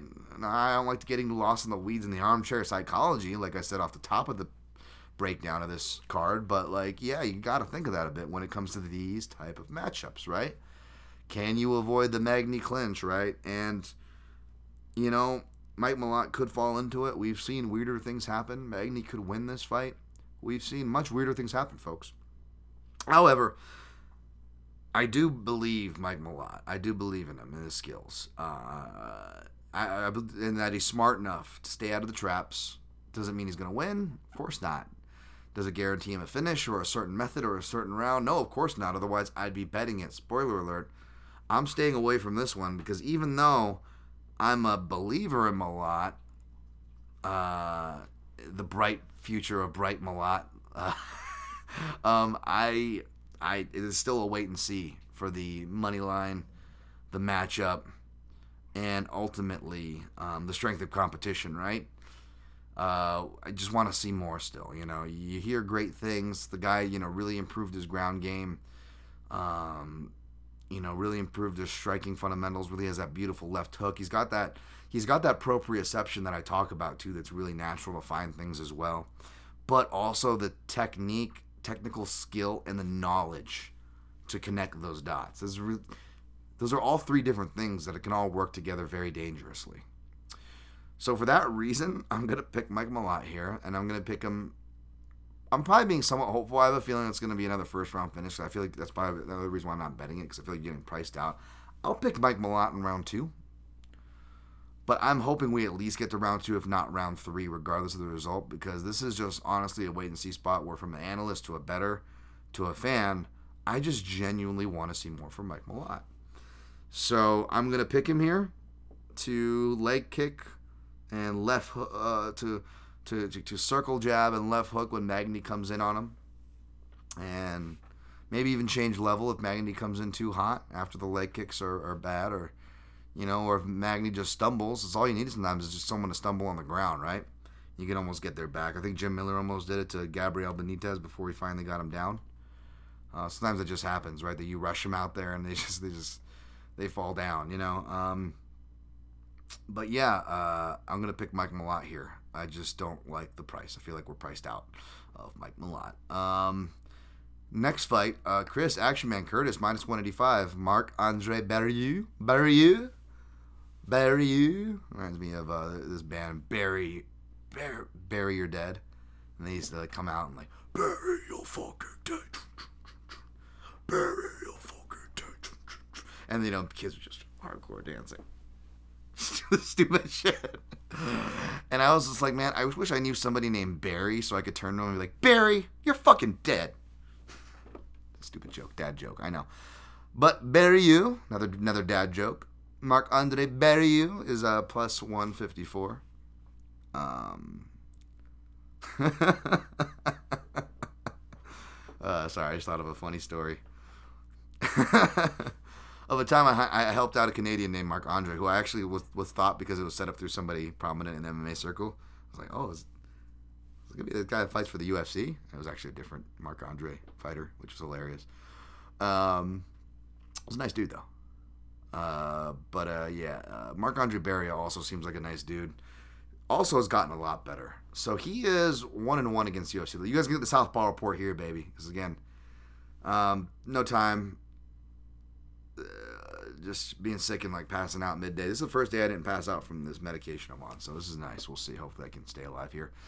Um, I shouldn't joke about that, but yeah, um, health is serious. But yeah, uh, let's see. Uh, Southpaw report. Yeah, Chris Curtis is a southpaw. So Mark Andre Barriault, he is one and one against UFC level southpaws. Of course, that is uh, a split decision loss to Christoph Jotko, which was a really ugly fight. Well, a lot of it was in the clinch, and then the other one was his most recent win, which was against Eryk Anders. Um, now Jotko was able to hit him with like, granted it was lead hand uppercuts as opposed to rear uppercuts, but that makes sense considering Barriault. Um, this is a common thread, so which I think Curtis's uppercuts will be live because Barriault still uses a little high guard. He still dips. He still dips a lot with southpaws, not as much as he was doing with Jotko and even other fighters. Like I would watch some other fights from like Julian Marquez to other ones where like fighters would kind of briefly switch southpaw and he just kind of would do the typical like I'm gonna walk to the outside, throw a power right hand, and uh, but he would get confused and he would kind of like step into the right hand to shift to the southpaw, and he was like, "Do I want to close in the pocket? Do I want to close in the clinch?" And he would like still have his high guard up, but he'd be dipping and almost swinging his way low into the midline, uh, a pocket area, which I didn't like. He was just asking for headbutts like in his fights and chris curtis already gets a lot of headbutts in his fights so i thought it was hilarious that chris curtis in his interview this week was like oh i'm already calling for headbutts in this fight like he already knows it's coming like you could see that in the tape like Barriault will headbutt people constantly in orthodox versus orthodox fights much less a 5'10 southpaw like chris curtis. Oh my goodness that's so buyer beware on any side of this matchup. We could just end up with another weird no contest for the chris curtis luck especially you know uh, i don't want to say that actually because you know we're doing good we're gonna keep it rolling but yeah your boy did buy in to the chris curtis side here. Uh, i'm not telling you to follow me off this cliff but the way i fortified my card i'm actually bringing back parlays and it's just a two-legger for plus money but chris curtis is a part of that that way i don't gotta sweat how he does it um, but I will say though, when I went went watch Mark Barriault against uh, Eryk Anders to finish up the Southpaw report there for you guys, he did look much better. Now it was different. It was weird because Mark Andre Barriault, as he does, and especially which was the key to him turning around his last fight uh, prior to the Anders fight, which is against Julian Marquez, where I picked Marquez. I remember walking in to like place some bets like the day because sometimes I don't get in there to the day of, right? Like this is how last minute I'm going to the counter, folks. And, so like the prelims are already going on, but you know, Dan Tom, most my action is like uh, on the main card anyways. So that's what I'm going into play. Right? I'm not, I'm not, you know, maybe I played some stuff on the prelims, and I think I played Marquez as a dog. I'm looking at my phone. I'm like, Marquez is lighting him up in the first round, and I'm walking in like a boss. Like, all right, time to make some more money and make some money, baby. Making money while I'm walking. And I, of course, finally get to the sports book and I'm looking up there and I'm just like, you know, from reading all the tweets that are maybe like a minute dated behind that Marquez is doing great and like he just he just dumps out, right? He like he dumps out in the first 30 seconds of round 2. It just completely changes the dynamic. And you also have to give obviously credit to Barriault, uh, who is part, uh, obviously part of the equation there and his pressure, right? Big part of the equation. Uh, and then he breaks down Marquez and I go from like being in shock that I'm losing my bet to all of a sudden like not caring about my bet and going, Mark Smith, please just stop the fight. I don't care about my bet. Please, this is just stop stop uh, having Julian Marquez get hit. Like Jesus Christ, I just rewatched it before getting on the pod today even. Um, you know, so uh, there was that. But then against Anders, now he looks better because again he, he's, you know, by this time he's not training uh whatever home camp he, was camp hopping in Canada. Now he's uh more fixed about four or five camps in deep with Kill Cliff at this point, right? So he looks much better against the southpaw.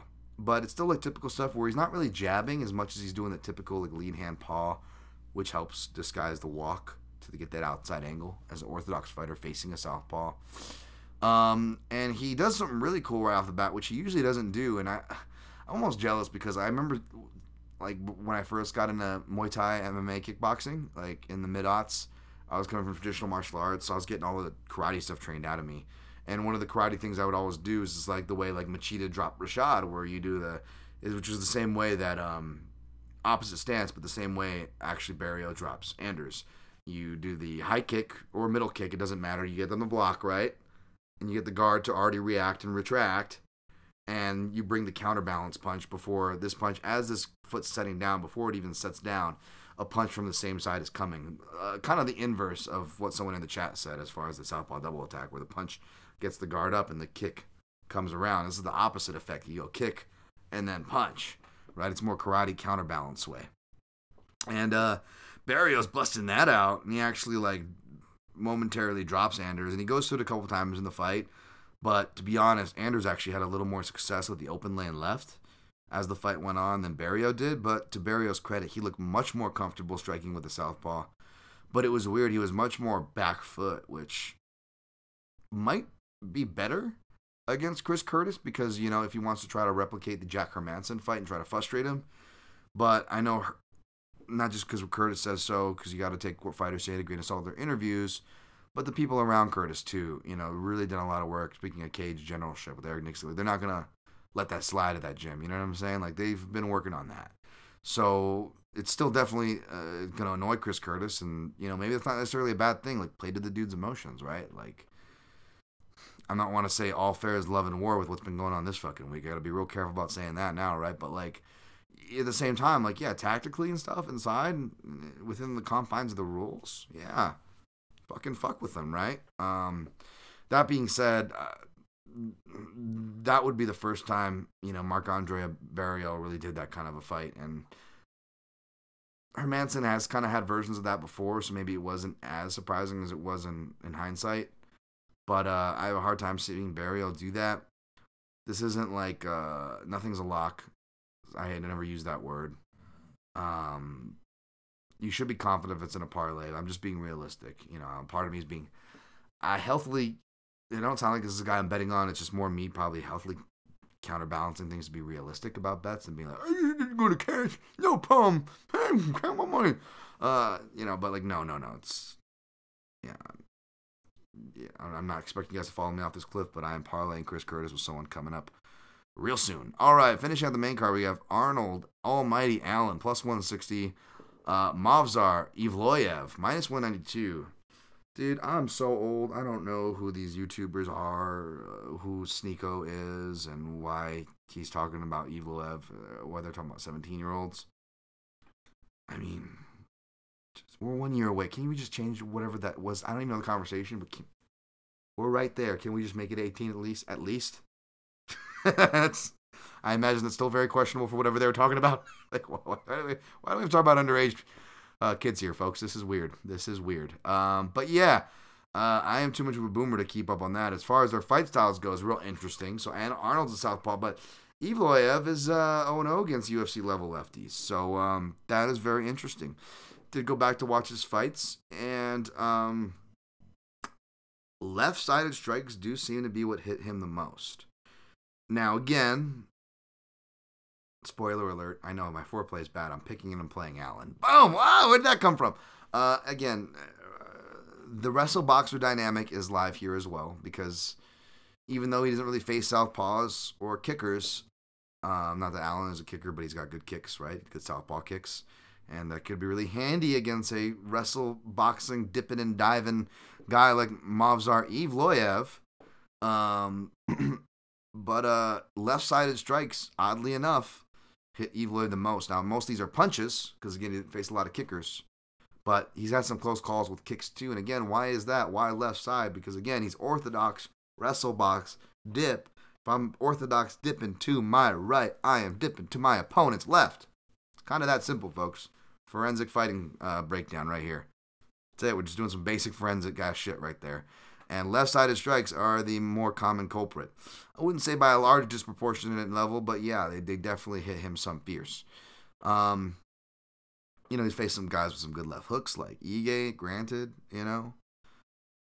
Uh, but uh, but yeah, like uh, Dawodu uh, was piecing him up a bit in round three. Um, Diego Lopes had moments in round one and three uh, on the feet and especially on the ground. I mean, for a second there, it was like death taxes and um, uh, Movsar Evloev having a fight life or death out of a out of a close submission catch in the first round, right? Like the front chokes especially. Um, which again, Allen, my guy, my, my guy, uh, Mads Burnell, who I was looking like a genius. I already I already cashed Mads Burnell on dog money when people were counting him out, you know, plus two thirty or plus two seventy five to like Mike Rodriguez or whoever it was. Remember, I was one of the only people on Mads for that card. Like people say not only Mads not good, oh he just does jujitsu, and I'm like, no, this guy's a good boxer, and he was boxing up Allen, hitting takedowns, and it was ironically the jujitsu where he got uh he got caught, right? Um, but even though that was a, an L for Mads and Mads supporters, you know, it, it definitely still uh, arguably put Mads on the map, proved people like me right, uh, who was amongst the early Mads uh, guys out there and supporters, even before like seeing him regularly at the gym uh, or anything like that, before meeting him in person. None of that bias or anything had anything to do with it. It's just my my eyes, my taste, or whatever.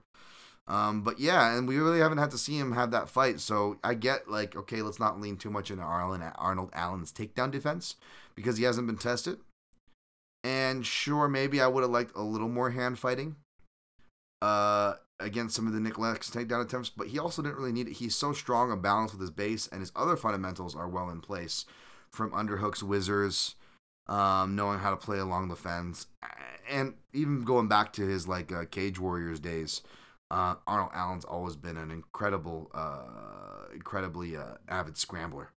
Um, and that's only gotten better. I know he's only like a purple belt or whatever.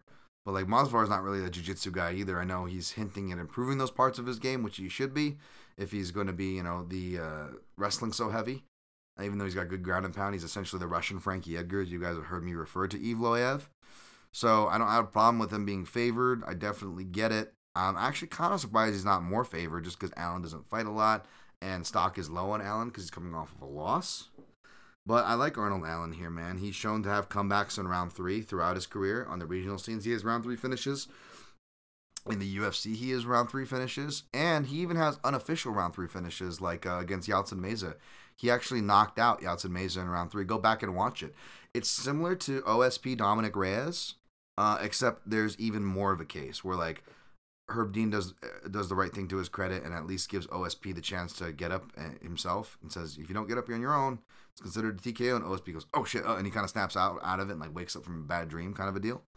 Uh, whereas Meza, if memory serves correct, he was almost like he was borderline Tommy Speer, like out on his feet against the cage. Like he wasn't asleep cold like Tommy Speer, who rumor has it is still in the Pepsi Center uh, sleeping uh, from Anthony Rumble Johnson at welterweight somehow. But um, it was like he was out. Um, and Arnold Allen has a lot of that, you know, uh, in, in, in, in his career. So, uh, obviously, too, even though he's like not the most finishers or whatever, you know, uh, finishes, but like, you know, as we saw in the Dan Hooker fight, um, he's dangerous early as well. Um, so being dangerous in round one, being dangerous in round three, being dangerous on the feet with the southpaw wrestle boxing dynamic to having the opportunistic submission dynamic with the defensive rap, uh, wrestling, grappling, scrambling, stamina, that dog in you to boot that uh, Allen has as well. You know, um, he was injured and stuff in that uh, Holloway fight, apparently not at 100%, which is also something to think about hearing Petr Yan say that, Robert Whittaker say that. Like a lot of these uh, champ- former champions, championship level fighters are uh, even these guys are, are, are taking fights. People need money, man. Even these fight, fighters are taking fights when they're not healthy. So just another danger of gambling to remind y'all. But yeah, um, on that note, yeah, I actually I actually like Allen here. Um, I wasn't sure if I, I, I thought we were maybe gonna get a better line, so I thought I was gonna maybe wait, but I'm like no. Um, I'll pull the trigger now, and I'm glad I did it. Plus 175, which was one of the better lines out there so far. We'll see. It's good enough for me. That's all that matters. I don't need to be CLV. I'm fine with that number uh, win or lose. Uh, I put 1.25 units on it. Um, and then what I did, I was gonna go. I put a half, a whole, so I put a whole half unit uh, and Allen inside the distance at plus 350.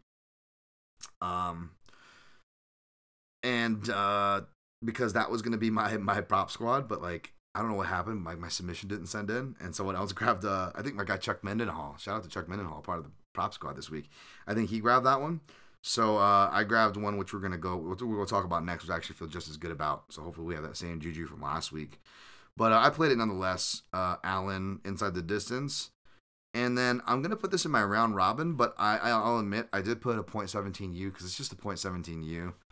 I don't know if my round robin's gonna allow me to hit it. And then what if we have a thing where that's the one you know where it's typical classic you know Dan Tom goes one for four, one for five, or whatever. I'm not trying to talk negatively. We just came off of a win and a win with the round robin.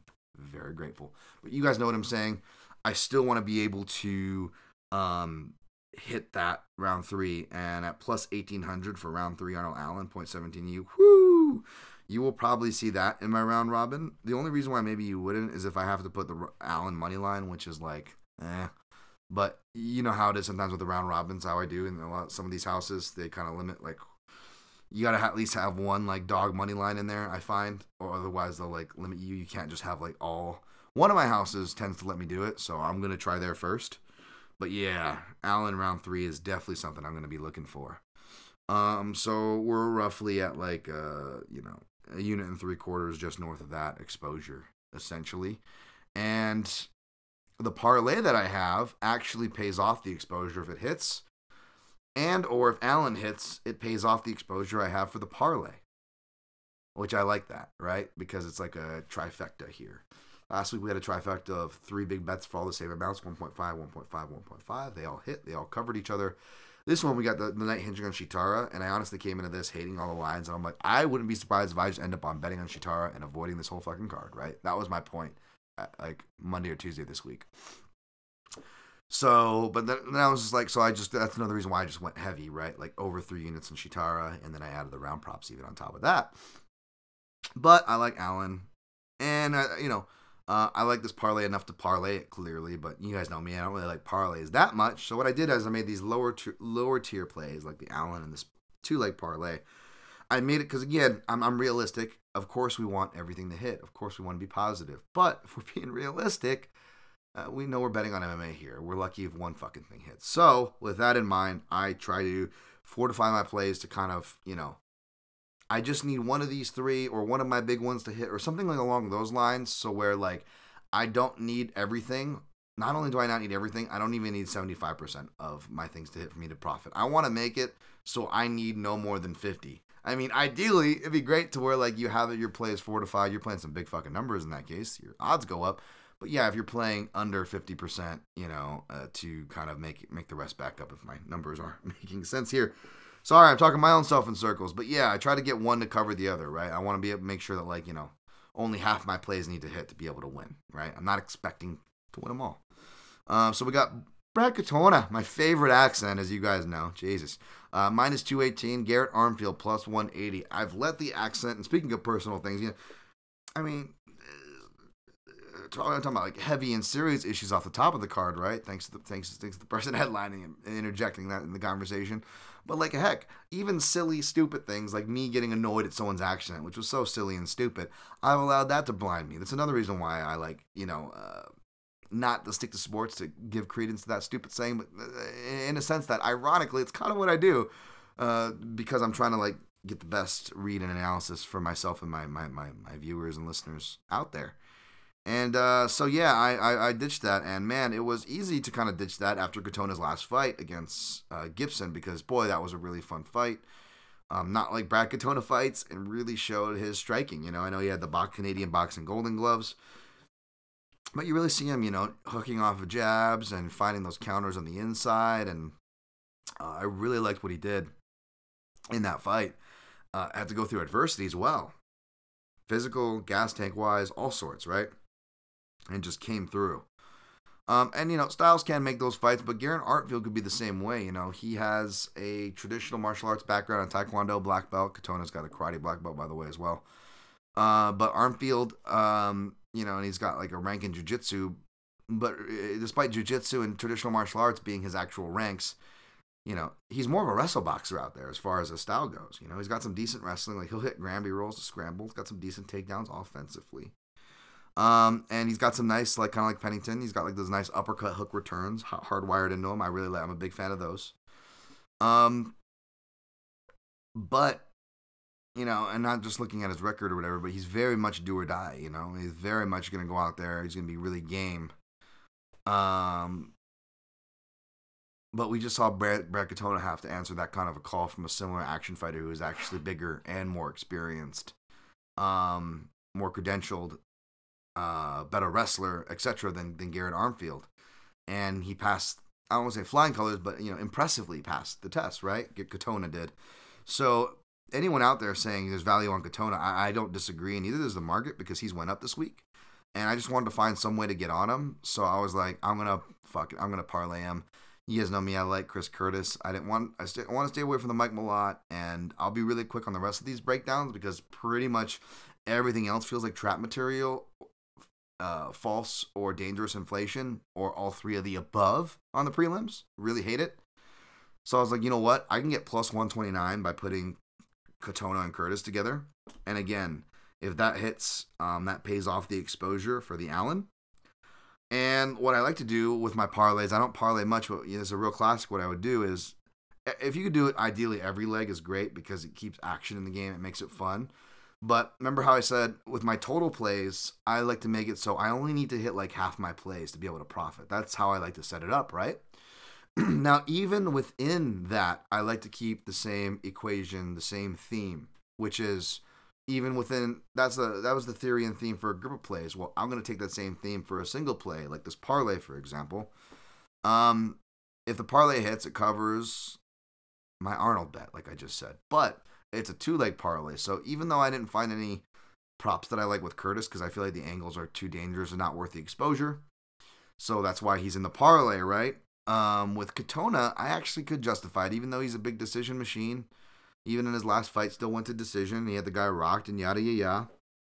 Um, you know, I don't want to say the guy feels like he's due for a finish, but he is trending that way. He's only getting better.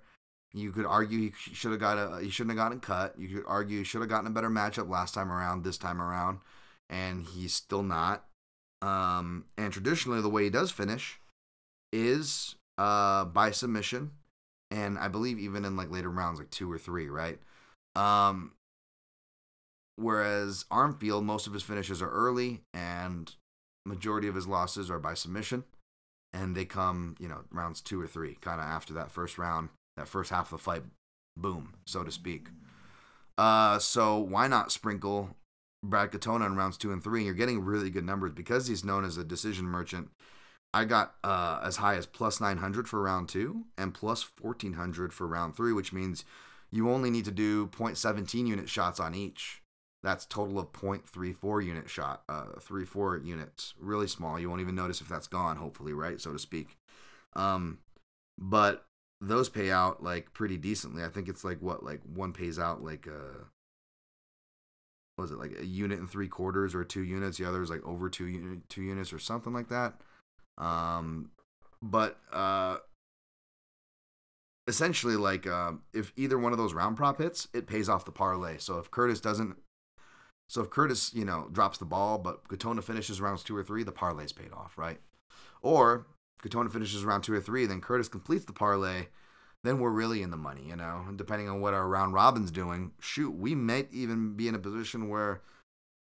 You know, if, if, if Allen hits two, right, and inside the distance, like we might even be in a position at that point where you know, we don't even need our big play to hit that our night's supposed to be hinging on, supposed to be. So that's kind of how I structured it, if that makes sense. I'll recap all these plays at the end.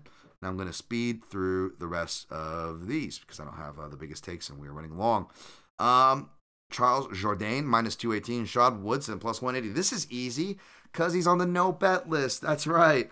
My no bet list isn't very big, but I got to stick to it. I can't remember what fighter it was but um, it was one of toward the end of the last year, these year's card where I was like, I totally was like, it was no surprise that I lost, but it, it was, and not that I even surprised that I do this because I do this a lot too, to my credit. But it was one of those where I'm like, I deserve to lose this one, folks. Like, I bet a fighter that was on the no bet list, and now I can't think of who that fighter is, which is very dangerous. But I do remember, uh, oh yeah, it was Charles Johnson, no bet list, anything with Charles Johnson, and Charles Jourdain. Charles. Unlike Charles do Bronx, this is, this is some really bad Charleses, man. Charleses are populating my no bet list. Charles Jourdain is the same way. Betting for him, betting against him. The classic Jourdain round three that I always want to do. Like, nope. Because he will even get Andre freaking Ewell, the guy who is designed to go down in round three. And instead of finishing him, he wants to do his cool 300 thing because that's not overplayed at all. Staring in the camera here, really annoying. Like, uh, but yeah. Um, so I just I, I do not bet Charles Jourdain fights. I'm gonna pick him here, but um, this is another just it feels trappy, uh, playing him in any sort of fashion, much less as a two to one favorite. Charles Jourdain.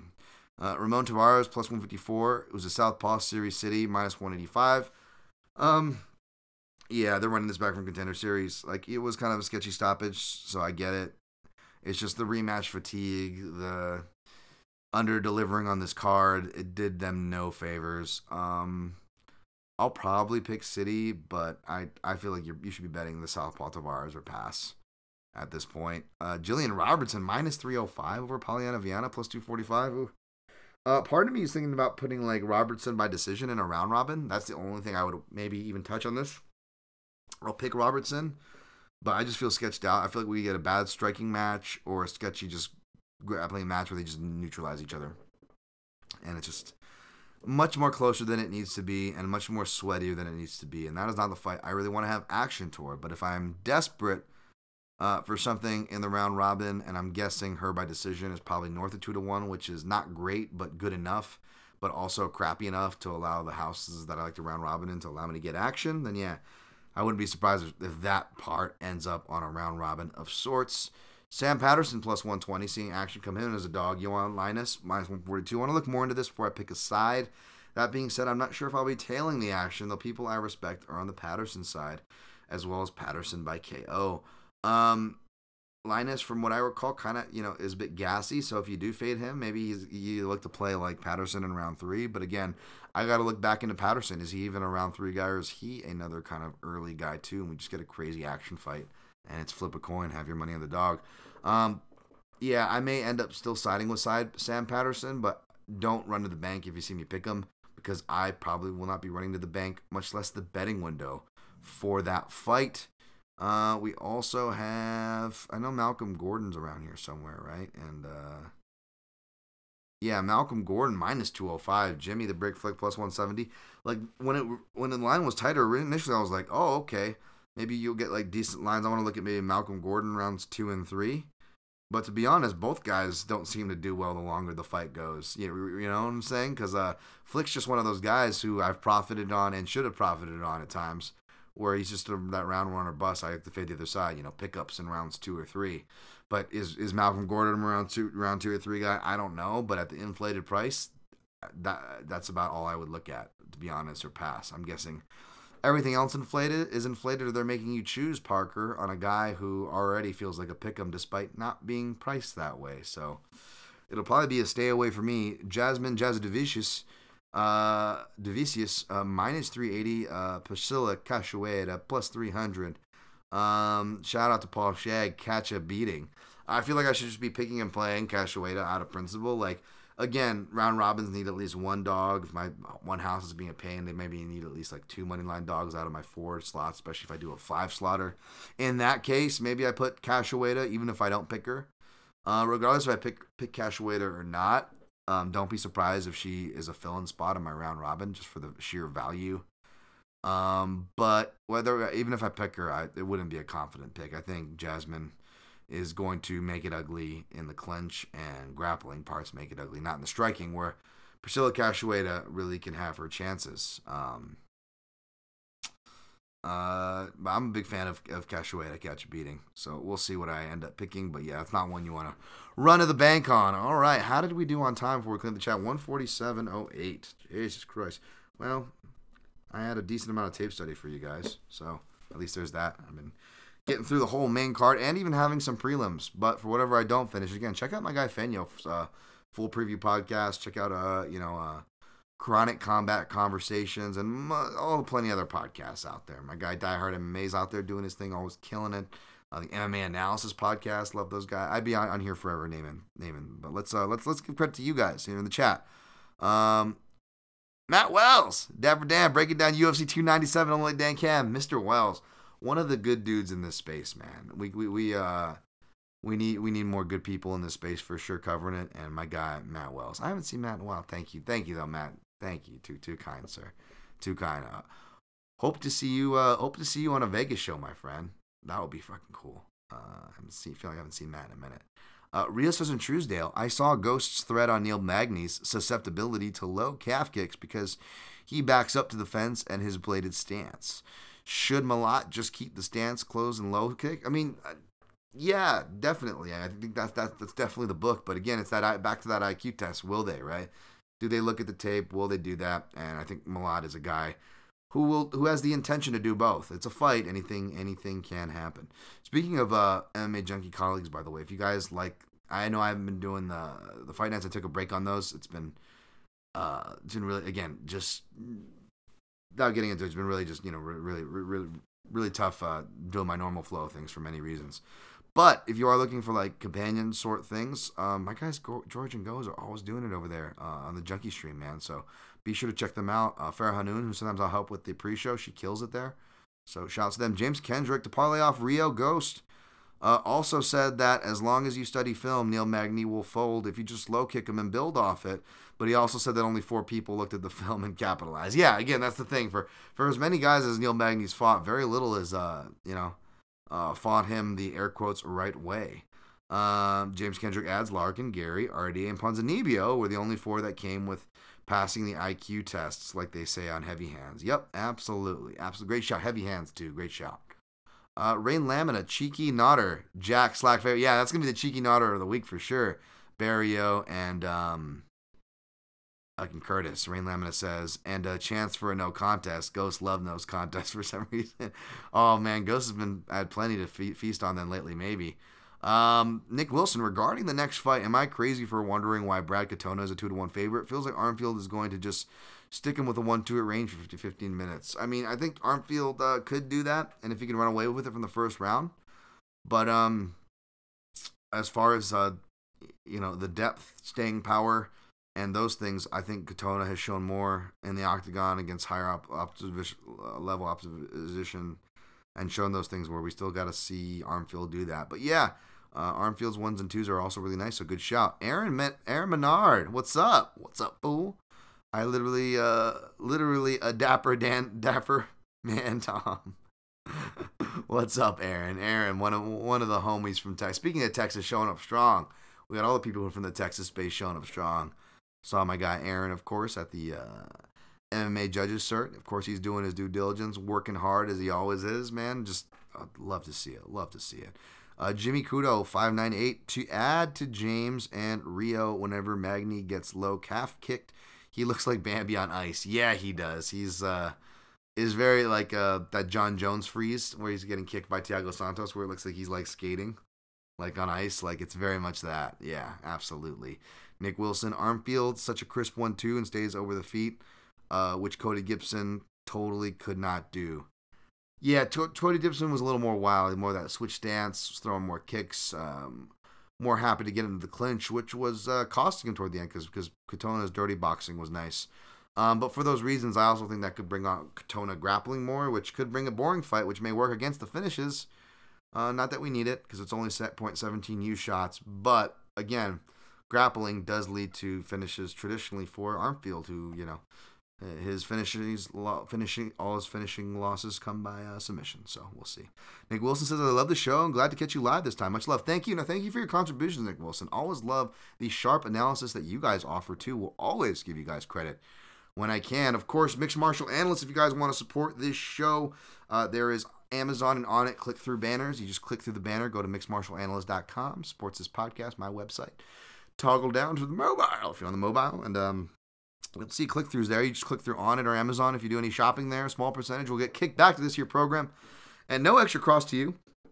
And um, if it's through Amazon, I will read off the purchases. It doesn't tell me who bought it. So if you want to have a, you know, I, gotta stop making all these one night in Bangkok jokes and stuff. Cause now I'm going to Thailand. Everybody, I tell them like, like uh, you, know, my mom's like, oh, I'm going to Thailand, huh? I'm like, yeah, yeah. Now I'm going to going to train some Muay Thai. Mom, she's like, uh huh.